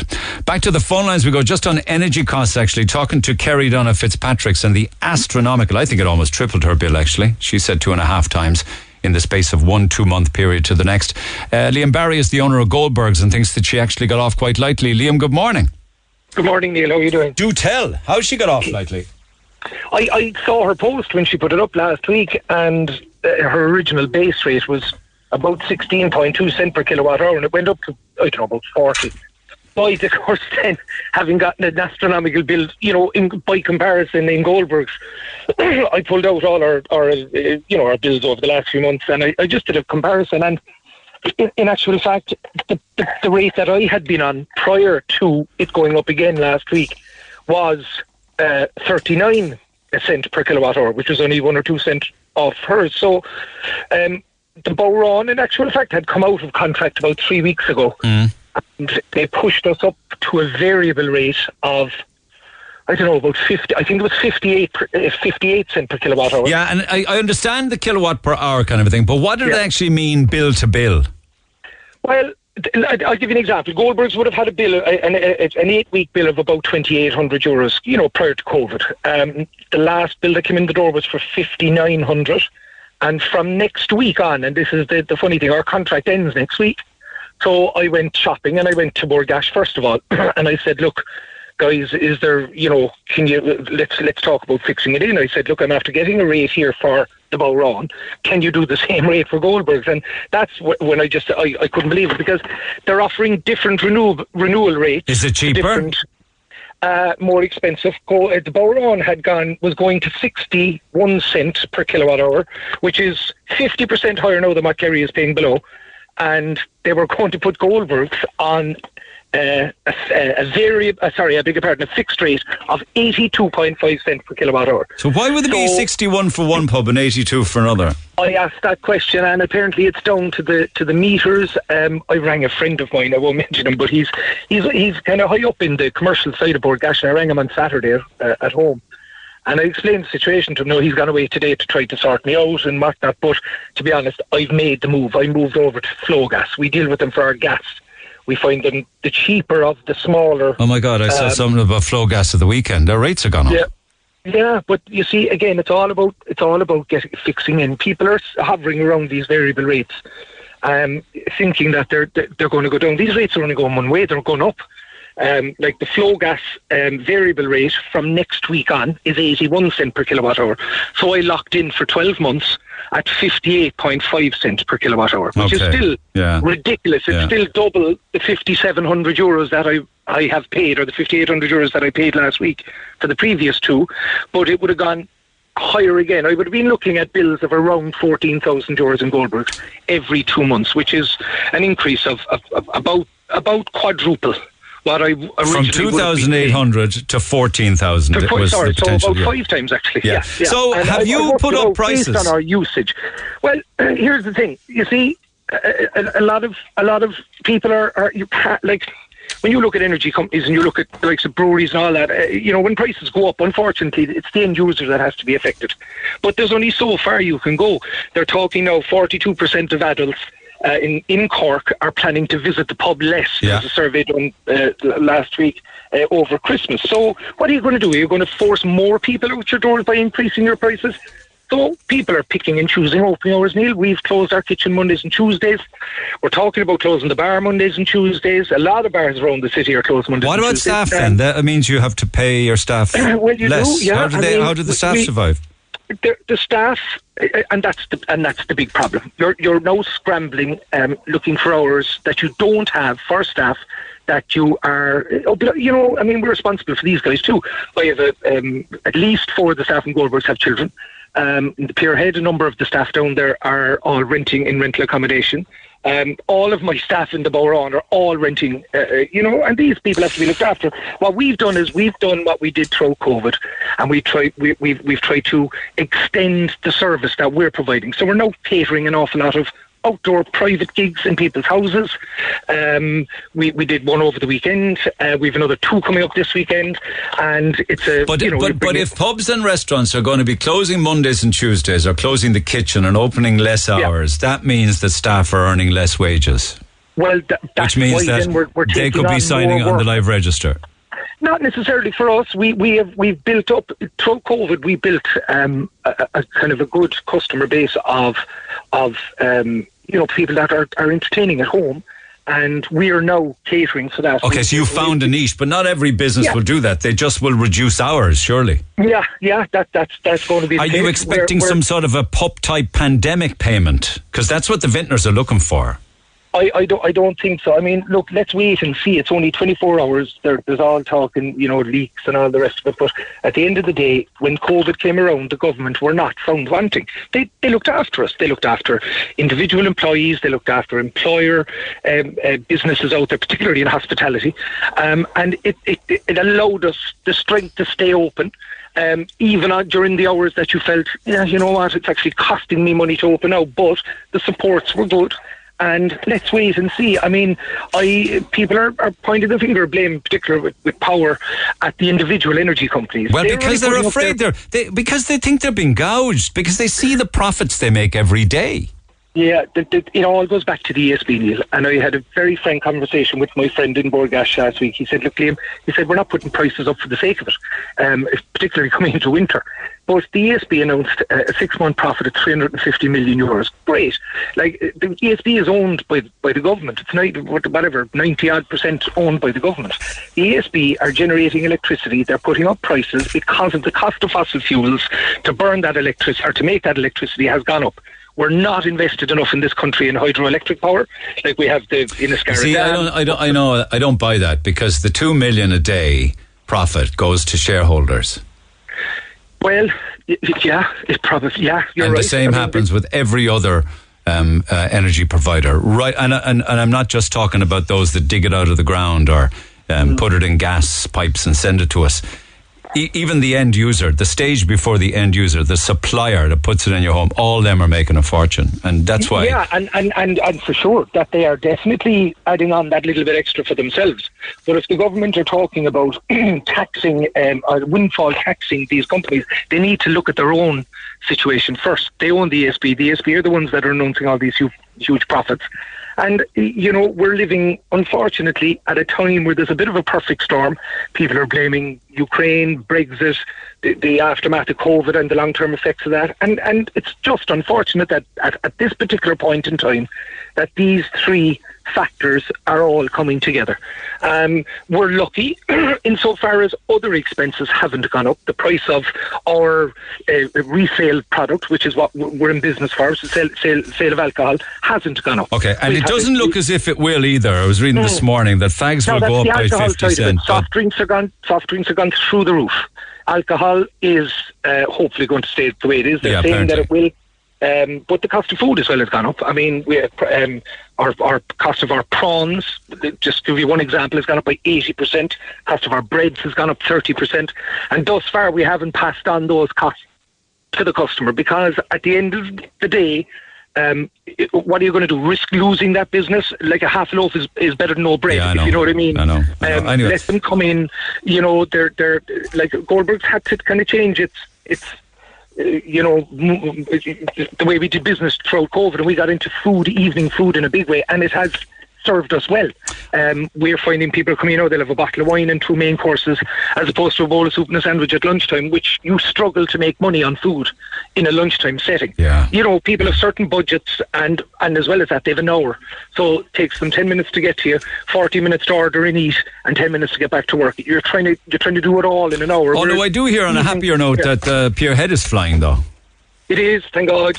we big gamble there. We took it. o- We opened on the 26th of July last year, right in the middle of a lockdown, like it was outside dining and everything. But it was needed. There was something needed in Blackrock, and and we've people literally like approaching us in the street, going, geez, lads, you've breathed life back into the village. Yeah, It's- and, and Bunty's after Bunty's up the road from you, and he's taken over. Is it the Southern Star? Is it The? Southern Star, yeah, he's in there at the moment working hard, and and it's like he showed me the plans. It's going to be spectacular. Yeah, But then yeah. again, that's the way he goes. Anything he does is is at a high level. Um, he has he has um, just put an awful lot of thought into it. But this this is ongoing for two years. He's he's Yeah, I know, I know, and he, you'll get there. Uh, I was, I was cycling yeah. down around Blackrock yesterday. It's looking fantastic. The market was on and everything, and everything Yeah. seemed buzzing, and there was lots of people out and about. And the Marino, and that's finished, and all the way up to the new. That new park is gorgeous up there, and Yeah, it, it is. It is. Yeah, really is. absolutely. Um, in actual fact, the lads from the uh, Five Points Cafe up on MacCurtain Street, they've taken the concession on the new cafe that's going to be down there. So they're going to be doing bagels and pastries, coffees, all that. It's going to be brilliant. Bring it on. And that's only the first stage of it. You Let's finish I mean? on that uh, on that optimistic note, Liam. Thanks for taking Yeah, the call. cheers. Pat. No bother, Liam. That's Liam care. Goldberg's. Um, just uh, from people making observations, right, just ahead of the ad break with regards to me. Um, thank you so much. Uh, she doesn't want her name on air, but she says just to point out, and uh, please get your sense of humour out here. The number of times, well, I've actually lost cost, lost count of the number of times that you say the word gotcha. I think your team needs to put in a gotcha jar, similar to the swear jar. Each time you say it in a conversation going forward, we will leave off the other two million times already you've said it this year, otherwise you'll be bankrupt. From now on, you should put 10 euro into a gotcha jar and then donate the money before Christmas to a charity. I hope you got that. Kind regards. And I had never known it actually until I saw that uh, email come in the back end of last week, and I found myself saying "gotcha" and saying, "Oh my God, I've said it again! Oh my God, I've said it again." It's a bit like Bill O'Herlihy back in the day when he was constantly saying "okie dokie, okie dokie." Um, the swear jar is probably a good idea, but tenner a time. That's that's way too much. That's way too much. If you'd said it was a euro in the gotcha jar, I might say something, but a tenner, uh uh Call the Neil Prendeville Show now. 0818 104 106. Red FM. All right, don't forget, uh, being Monday, Offbeat Donuts, who recently opened on French Church Street, have a big box of donuts every Monday morning to give away to you. You could be at home and share it with the family. You could be at work. You could share it with your workmates. We're looking for the best weekend story as to what you got up to at the weekend. Um, and, and I'm quite sure that there's some very enlightening stories out there as opposed to me telling you about my weekend. But I did go to Youghal, 24 hours in Youghal. Went down Friday um, to the Walter Rally and uh, went to a lovely little pub called The Anchor. It's like stepping back in time. You know those fabulous pubs that existed for hundreds and hundreds of years. Nobody changed them or touched them. There's a lot of those pubs still in Youghal. And then over to Ahern's. I hadn't been in Ahern's in many, many years. I can tell you the food there is as good now as I remember it years ago. It was stunning. Right up there. As good all day long as the likes of your Ballymaloe. But uh, Youghal was buzzing. It was very, very busy and people milling around and weather wasn't too bad. There was a lot of people out on the on the beach and walking the town and, and things like that. So that was lovely. Uh, it's good to get around. So we've been covering a lot of county towns this morning, Youghal and Fermoy and what have you.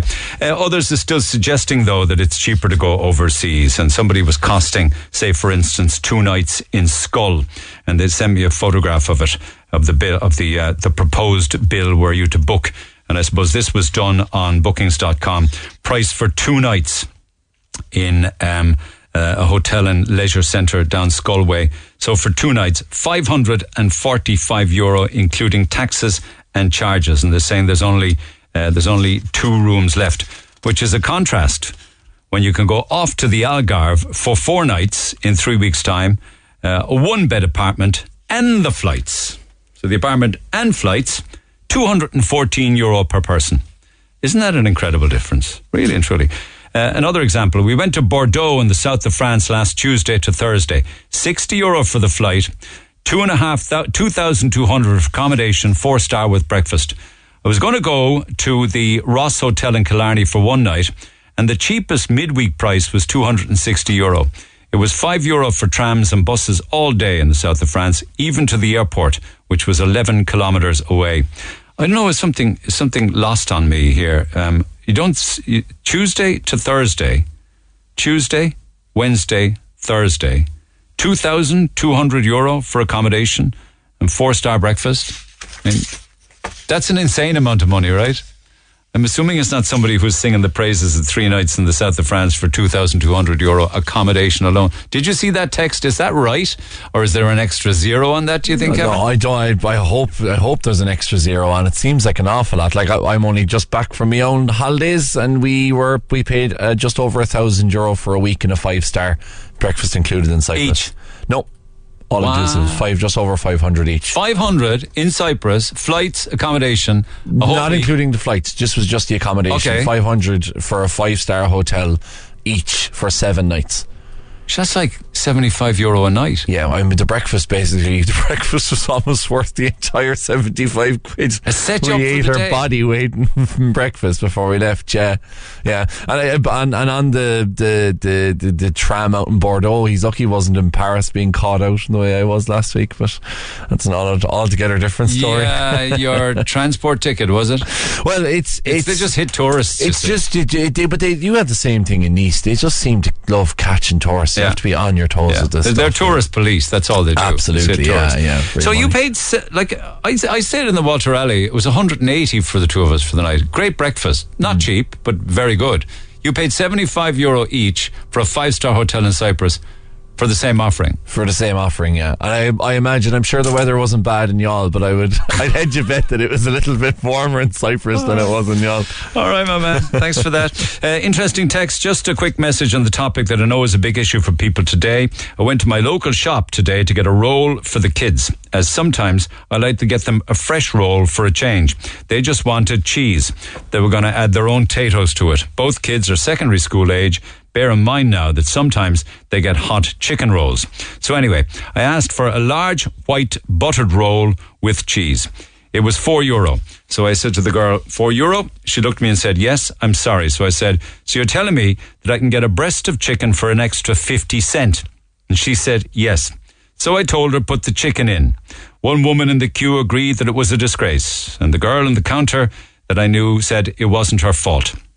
Rang my partner to tell him, and he said he paid 8 euro for two of them last Friday, which is a roll with cheese. Uh, he paid for it, but I wouldn't. That's why I got them to add the chicken. I would not be mean. I treat my boys to this once a week. It costs two fifty for a bag of cheese, and I'd get four rolls for two euro. The thing is, I worked in a deli as well. A topping could be eighty cents to euro to a euro, and then the roll would be the same. I don't understand how they can charge that kind of money for a basic cheese roll. This is a well run shop with very nice people, but these kind of makey-uppy prices is not acceptable. It's kind of interesting, isn't it, that an entire breast of chicken that went in with it was only 50 cent extra. The Neil Prendeville Show on Cork's Red FM.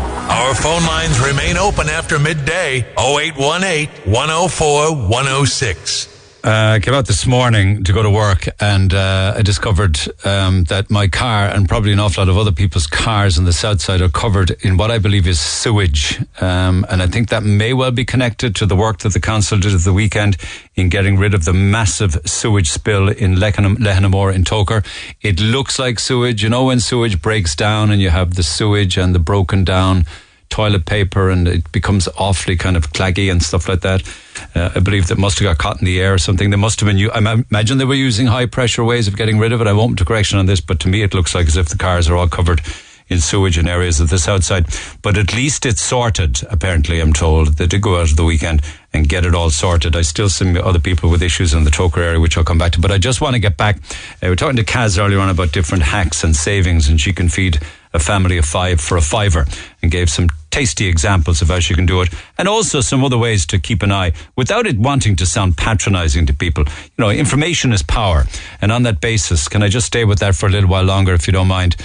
Oh, it's disappeared off the screen, so I'll have to work it out myself. And can Oh no! I just can you go back to the plumber? I just need the the plumber story. Thank you. Sorry, my apologies to Frank the plumber. He's been waiting an age. Frank, good morning. Good morning, Neil. How I just got chopped off below the knees there, so I'm back again. Uh, okay, so we're talking about we're- talking about hacks. I was looking at the bonkers.ie. They were breaking down appliances the home and cost per hour or per minute per kilowatt. And some of the ones that you as a plumber deal with are at top of the list, like immersions, dishwashers, uh, washing machines, even the humble kettle, right? All to do with heating water. Have you any tips? Well, I I I put a system on my own house, my brother's house, my daughter's house. Now, what it, what it is, most a lot of houses now don't have a bath, right? They, Yeah. they have ele- electric shower, Yeah, yeah. yeah. And you're turning on your gas heating or your whatever heating you have, and you're heating 30 gallons of hot water that you will never use. When you turn off your heating in the evening, you come down in the morning, it's after going cold. Yeah. You're, after heating it up, not using In it. spite of all the lagging now and everything you can put around the cylinder, that's what happens. It goes cold. But, but uh, well, it will go cold. But the point is, you're heating 30 gallons of water all the time. Now, in the heating system, the most, all right, we say three or four bedroom house, in the heating system, there'll be about 20, no, about, I know, about 30 or 40 litres of water, you know what I mean, in the rads and that, like. Yeah. But you're heating 135 litres in the copper cylinder for nothing. Yeah, but I thought don't I thought that the copper tanks had two sections to them. One was the small part, and the other was the bigger part. No. No, no, no. That's, the, that's the immersion itself that goes into the tank. The- Okay. The, the sink and batch, you turn around for the sink and the batch, you know. But if you're heating it from your heating system, you know, in the winter, which you would. It's the whole lot. Yeah. yeah. You're, you're heating the whole lot, and the thing like cost a fortune. It, like it drop your heating from about approximately about a quarter for the year. You know. Are you saying people have- should get rid of the big tanks? Well, if you have a bath and you have small kids, you probably need to have a bath, you know. But my my, my daughter has two small kids and she has a shower in her house. She don't have the bath, but she works fine. But uh, what, what you put in instead then is under the kitchen sink or somewhere convenient in the house. You put in a little water heater. It's only ten liters, or you can get a twenty liter one, and you just press press the button when you need a bit of heat. It comes on about ten minutes. Turn it off, or you can put it on the time clock. But you're only heating very. You'll have enough now to wash the wear. Uh, you'd have enough to have a shave or whatever and all this and wash your hair. Well, Yeah. and that would do you. You're you're heating about a tenth of the water that you that you would with a copper cylinder. That works if you have an electric shower, doesn't it? Because the electric shower just heats it in the moment, right? But yeah, that's what I mean. If, if, As if opposed was to two hours to fully heat a 120 litre tank. 135, yeah, that's the standard one. But it's it's it's a no-brainer. Like you know, just get rid of the copper cylinder, put in your water heater, and that's it. But And what would the have a- cost of adapting be? What's the, what would it cost you to do that? There's a bit of work in all right, and uh, like I cost it out and it cost about just under 500 euros for Right, the whole job. you. Right, right. But it would And end the days of heating entire tanks that go cold overnight, and you do all that same thing the next day and day, day and day. You'd make a saving eventually, would you? Yeah, of course you would. And during the summer, if you turn on the immersion, if you uh, the, the old joke, did he turn off the immersion? You know, Tell yeah, yeah, that thing that'll be that, that, that'll be out the window. You know, you can turn off you can turn off the heater anytime you want, or you can put on the if you put on time or whatever. But I turn my one now. It's during the summer there now. I left it off completely. Well, we, we turned it on a few times to wash the wear, but I have a shave in the cold during the during the summer. You know. Yeah, who wants to do I- that though, Frank? Like, I know, but you can turn it on if you want. Like you know what I mean. But you you'd save a fortune on, on your electricity or so your that conversion would be what to do that under the sink version and getting rid of the big tank. Five hundred euro, is it? Yes, including everything. Yeah, that's that's that's what it costed us. But yeah, and I'm, I'm after doing a good few of them now, and uh, people are really happy with them. You know. Yeah, and just wondering because like our boiler isn't it's I haven't it hasn't been turned on yet for the winter, but it's likely that it will be this week, isn't it true? That's what maybe Uh, people yeah. have already, perhaps some have. But I'm kind of noticing the nip now. You need the heating now in the next few days, definitely. You would. Uh, the other thing as well, like turn off the reds inside the rooms you're not using. You know. Yeah, yeah. And, and you can put in thermostatic reds that will cut down the heating the cost as well. Like. Yeah. Do you do what about it, but the whole smart zone stuff where you get an app and control the whole thing on an app? Yeah, well, that that would cost you a few a few thousand. You know what I mean? Yeah. People people are hard enough to pay their bills now without trying to pay for that as well. Yeah. Just as you, as you were talking there a while ago. Air to water holidays. and things like that. Oh, air to water is fantastic, but uh, the, them, them heat pumps are about four or five thousand. just Would you ever make it back to five? Because you get a bit of a grant, but would you still be looking at five, six, seven, eight grand? Yeah, you would. But like, if you're if you're a young couple and you're starting off your home, whatever, it's it's fantastic because you'll have the benefit of the rest, rest, rest of your life. You know what I mean? And the BER but like, you rating, know- the BER rating on the house would need to be very high for air to water, wouldn't it? Oh yes, you had to. Well, insulation is everything. You know, uh, insulate the house well. You know, and draft excluders on the doors and you know whatever the best windows you can get and all that. It's not about heating a house; it's about retaining the heat. Yeah, I know. Yeah, retaining the heat inside, and also that boiler one is a good one that you literally are. You know, heating the whole thing, using a small amount of it, goes cold overnight, you do it all over again the next day. Yeah, and the, the, the water heaters that you put on your under your sink, if you uh, if you t- if you forget to turn it off, there's a thermostat inside there. We clock it in and clock it out. And, What- uh, Yeah. What about washing machines and you know stuff like dishwashers? Are they better used at night, or is that dangerous? Is it cheaper at any particular time of the day? well, uh, I wouldn't use, I wouldn't turn on any appliance in my house at, at night.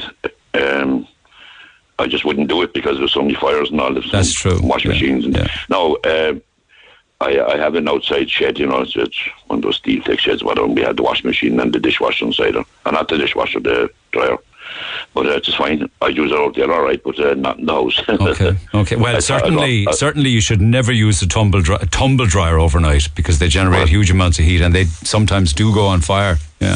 the, fluff, the fluff builds up inside them and it causes static electricity and they, they, they, they, can spontaneous fire, you know. Okay. So people should be looking at their copper tank, switching it out for a smaller one under the sink, and you'll make huge savings long term. I took I took one out of my daughter's house and um, there was copper cylinder and I took it up to the scrapyard. My granddaughter was with me and I came out I got some money for the for the copper cylinder and I gave her I gave my two granddaughters some money. and the little one the little one back from Australia, she said uh, the other one she said, uh, we I got to do my own one and next time my granddaughter said to me, We have one of them on top of our stairs, you get money for them. I said, You can't be taking out the copper cylinder now Yeah, they see the money. They see an easy way of making a few bob. All right, So good tip, good hint. You know, Neil, um, just on the holidays now, uh, we booked a week in Barcelona. We're going soon uh, for a week. Seb, uh, flying into Reus with uh, Ryanair and uh, transfers to the to the hotel. And it's you know it wouldn't be it wouldn't be a five star hotel no, but Oh yeah. but bed, breakfast, and evening meal for a week for two, five hundred and eighty euros. For the two? For yeah, two ninety each, two ninety two to be quite exact. Yeah, For a week? For a week. Yeah, yeah, yeah. Isn't that insane? Yeah. I mean, ah, be, Yeah, I mean, as well as everything else, you, you're guaranteed the the reasonably good sunshine. Cost of living is cheaper there. Maybe that's why you can afford to be so much cheaper. I don't know. Yeah, I, I don't want to smoke what my wife does, like, but she gets a pack up a pack of cigarettes and they'll save another lot of money for her, you know. Yeah, and the two nine two each is that with breakfast? Breakfast and evening meal. Oh, for God's sake, man, that's I know. ins- that's insane. Laughing all the way to the bank. Have a great holiday. You deserve it. Well done. Take care, Neil. Take care, Frank. Cheers. That's a week each. Bed, breakfast, and dinner. Two nine two each. Back to the phone lines we go. Out to Lehenaghmore. Brenda, good morning. Everything sorted? Um, not really. It's not sorted yet. Neil. They came out on Saturday. I think the council sent out Munster Drainage on Saturday to clean it. On the road Friday and Saturday actually, and they didn't go near the green area. There's still tissues and lumps of your, you know what, on the green area. The the the back gardens, like the number one is the lowest of them all, and it all kind of pulls down to number one and it's not clean. Like there's stains, there's literally a stain on their back wall of the water line, a brown stain, a foot up their wall, do you know? And That's a foot of sewage, a, a foot Yeah. high of sewage. But are Yeah. they finished now? They seem to be finished. Now somebody said something about having somebody come out to remove all the toys and all, all the property that was damaged, that was destroyed and nobody knows. There's no sign of anybody yet. We don't know who actually is supposed to come. Like nobody is taking responsibility. You know, uh, Irish Water are saying get onto the council. The council are saying get onto Irish Water. The construction guys that are outside, like they were working for two weeks tarmacking the main road outside our estate. So Mm. say the bottom of Lenamore Hill Yeah. and two weeks overnight they were working. So they were closing the road from seven o'clock at night until six in the morning. So you couldn't drive in or out. They were working literally like three meters out from the four houses in the front. Well, I, like a kn- and, I, and I know that, but aren't you lucky to be getting tarmac at 'em? To be getting well, a new okay. surface? And it's You're a, lucky. It's a drainage. Like they've been doing it though for three years. Neil, we moved into those houses in December 2019. Right. And since we moved in, there's been a stop go system outside our houses. Like I worked it out one day. I between I, I left the house and came back five times in the one day because you know my daughter would have the, the the kids all have activities and you'd be going in and out collecting them and and I worked it out one day I was an hour and fifty minutes sitting in, Sitting where? You're breaking up. Sitting where? in the stop go system like either leaving the estate Oh, or sure, coming must back be down very the hill stressful. or you know Somebody so said to you- me last week know, that they keep on digging and filling in the same the piece of road. same places, genuinely, like Right. from Centra down to the, the church. They had all that done a couple of months ago, and next thing they started digging it all up again. They were widening the footpath. Okay, and tell me, is the they- smell? But is the smell gone?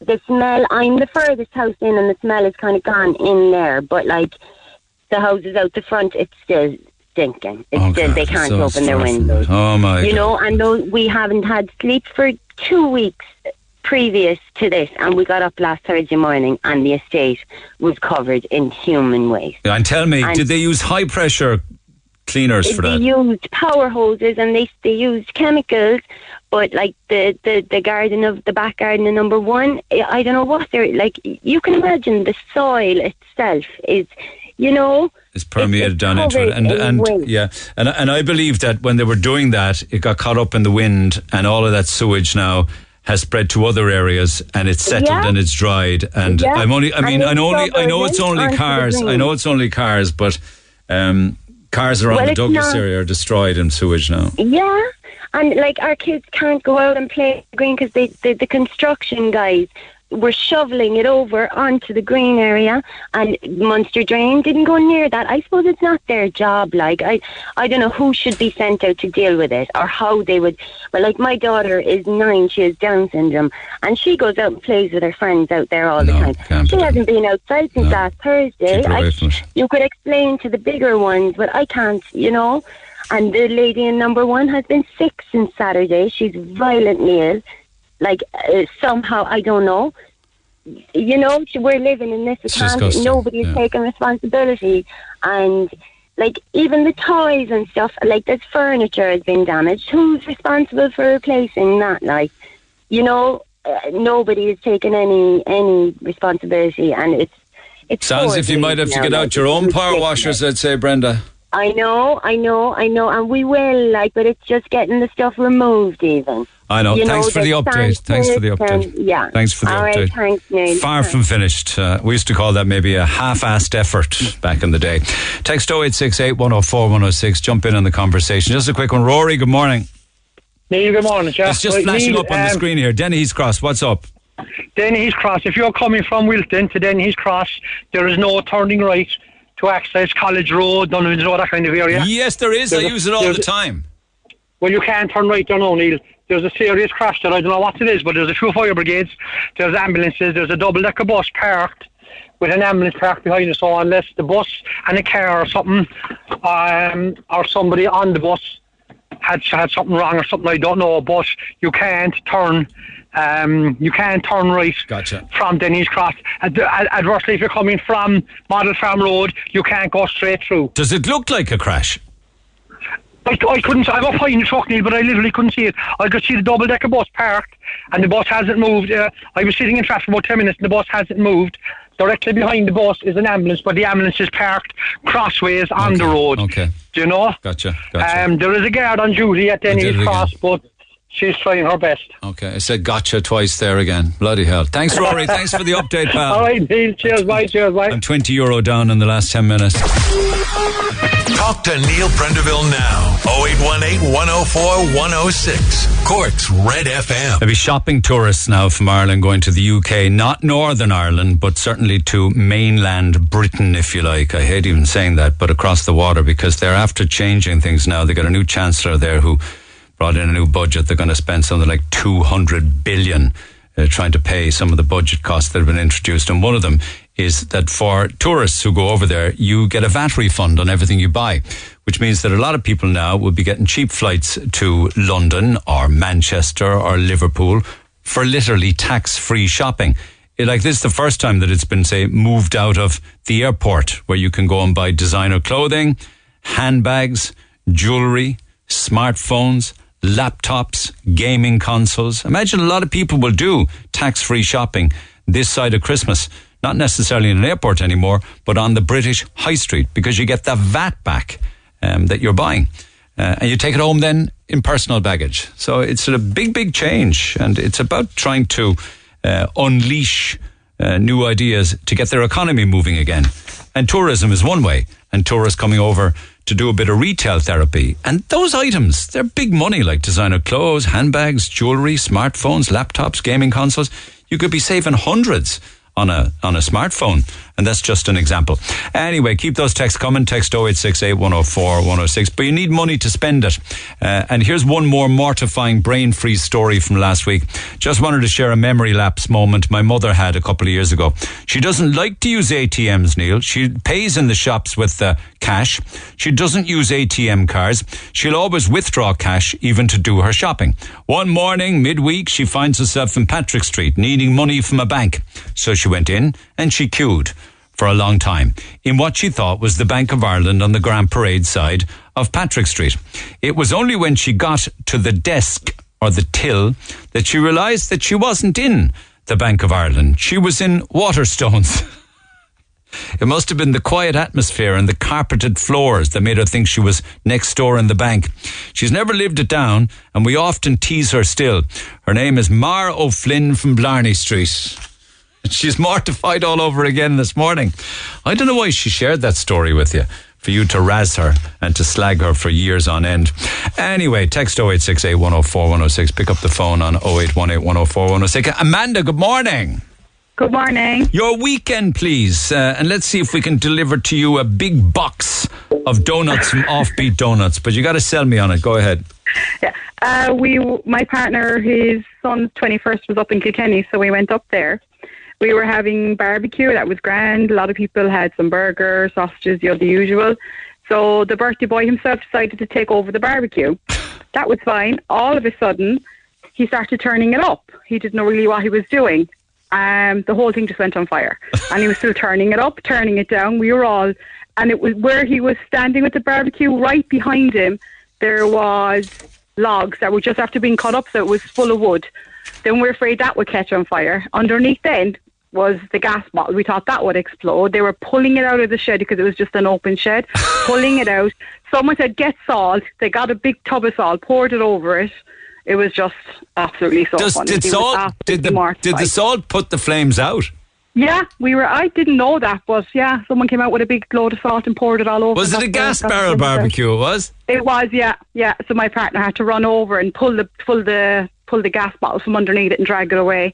But literally, the whole thing was on fire. It was actually funny. Do you know, barbecues can be dodgy like that, Yeah. particularly with Yeah. sausages or a burger. Yeah. If the fat drops down onto the flame, whoosh, That's actually what happened, yeah. And he he kept turning it up, and it just kept dripping and dripping more, and the flames was just getting blacker and blacker, and it was just was everything was- destroyed then?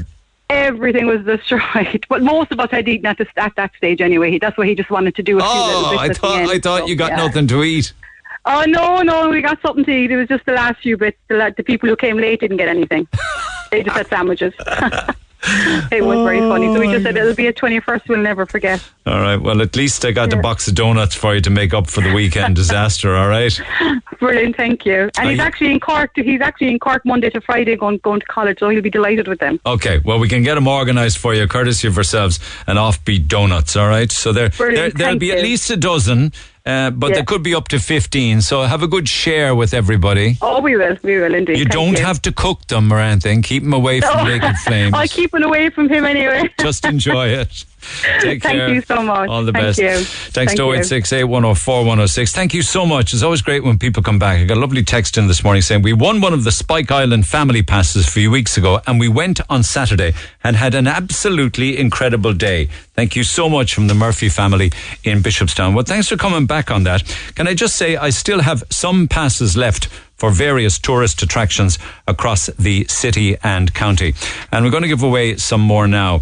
Not many left. I mean, we got great value out of these passes right across the summer, but I do have uh, two this morning for Cobh Heritage Centre. These are two family passes for Cobh Heritage Centre. Two left. So our lines are open for that on 0818 104 106. So get texting if you'd like one of the Cobh Heritage Centre passes.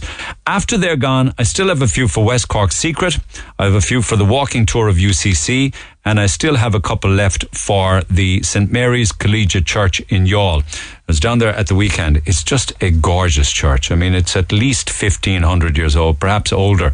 And right next to it, over the wall, is the old original house where Walter Raleigh lived. You'll love it. There's a beautiful big park adjacent to it, and it's well worth the trip. So between tomorrow and Wednesday, we'll give away the rest of them, the lion's share of it. And finally, um, talking about socialising. Uh, we were talking about uh, Holly Willoughby and Philip Schofield continuing to get a roasting, coming under fire when they appeared to jump the queue at the Queen's lying in state. I saw at the weekend that a night, a city nightclub in Coventry came up with a very cheeky offer for clubbers at the weekend. Apparently, anybody named Hol- Holly or Phil was allowed to jump the queue at the Kasbah nightclub in Coventry. And the other clubbers then, who weren't either named Holly or Phil, uh, were encouraged to boo them as they skipped the queue. I mean, there is a serious side to this because Holly and Phil uh, strenuously deny the accusations and are said to be left shaken by the backlash. But a pretty clever idea from the nightclub who said anybody named Holly or Phil at the weekend didn't have to queue. I guess they just had to prove that they were Holly or Phil. Have a good day. I'll see you tomorrow. For more Red FM podcasts, go to redfm.ie forward slash podcast.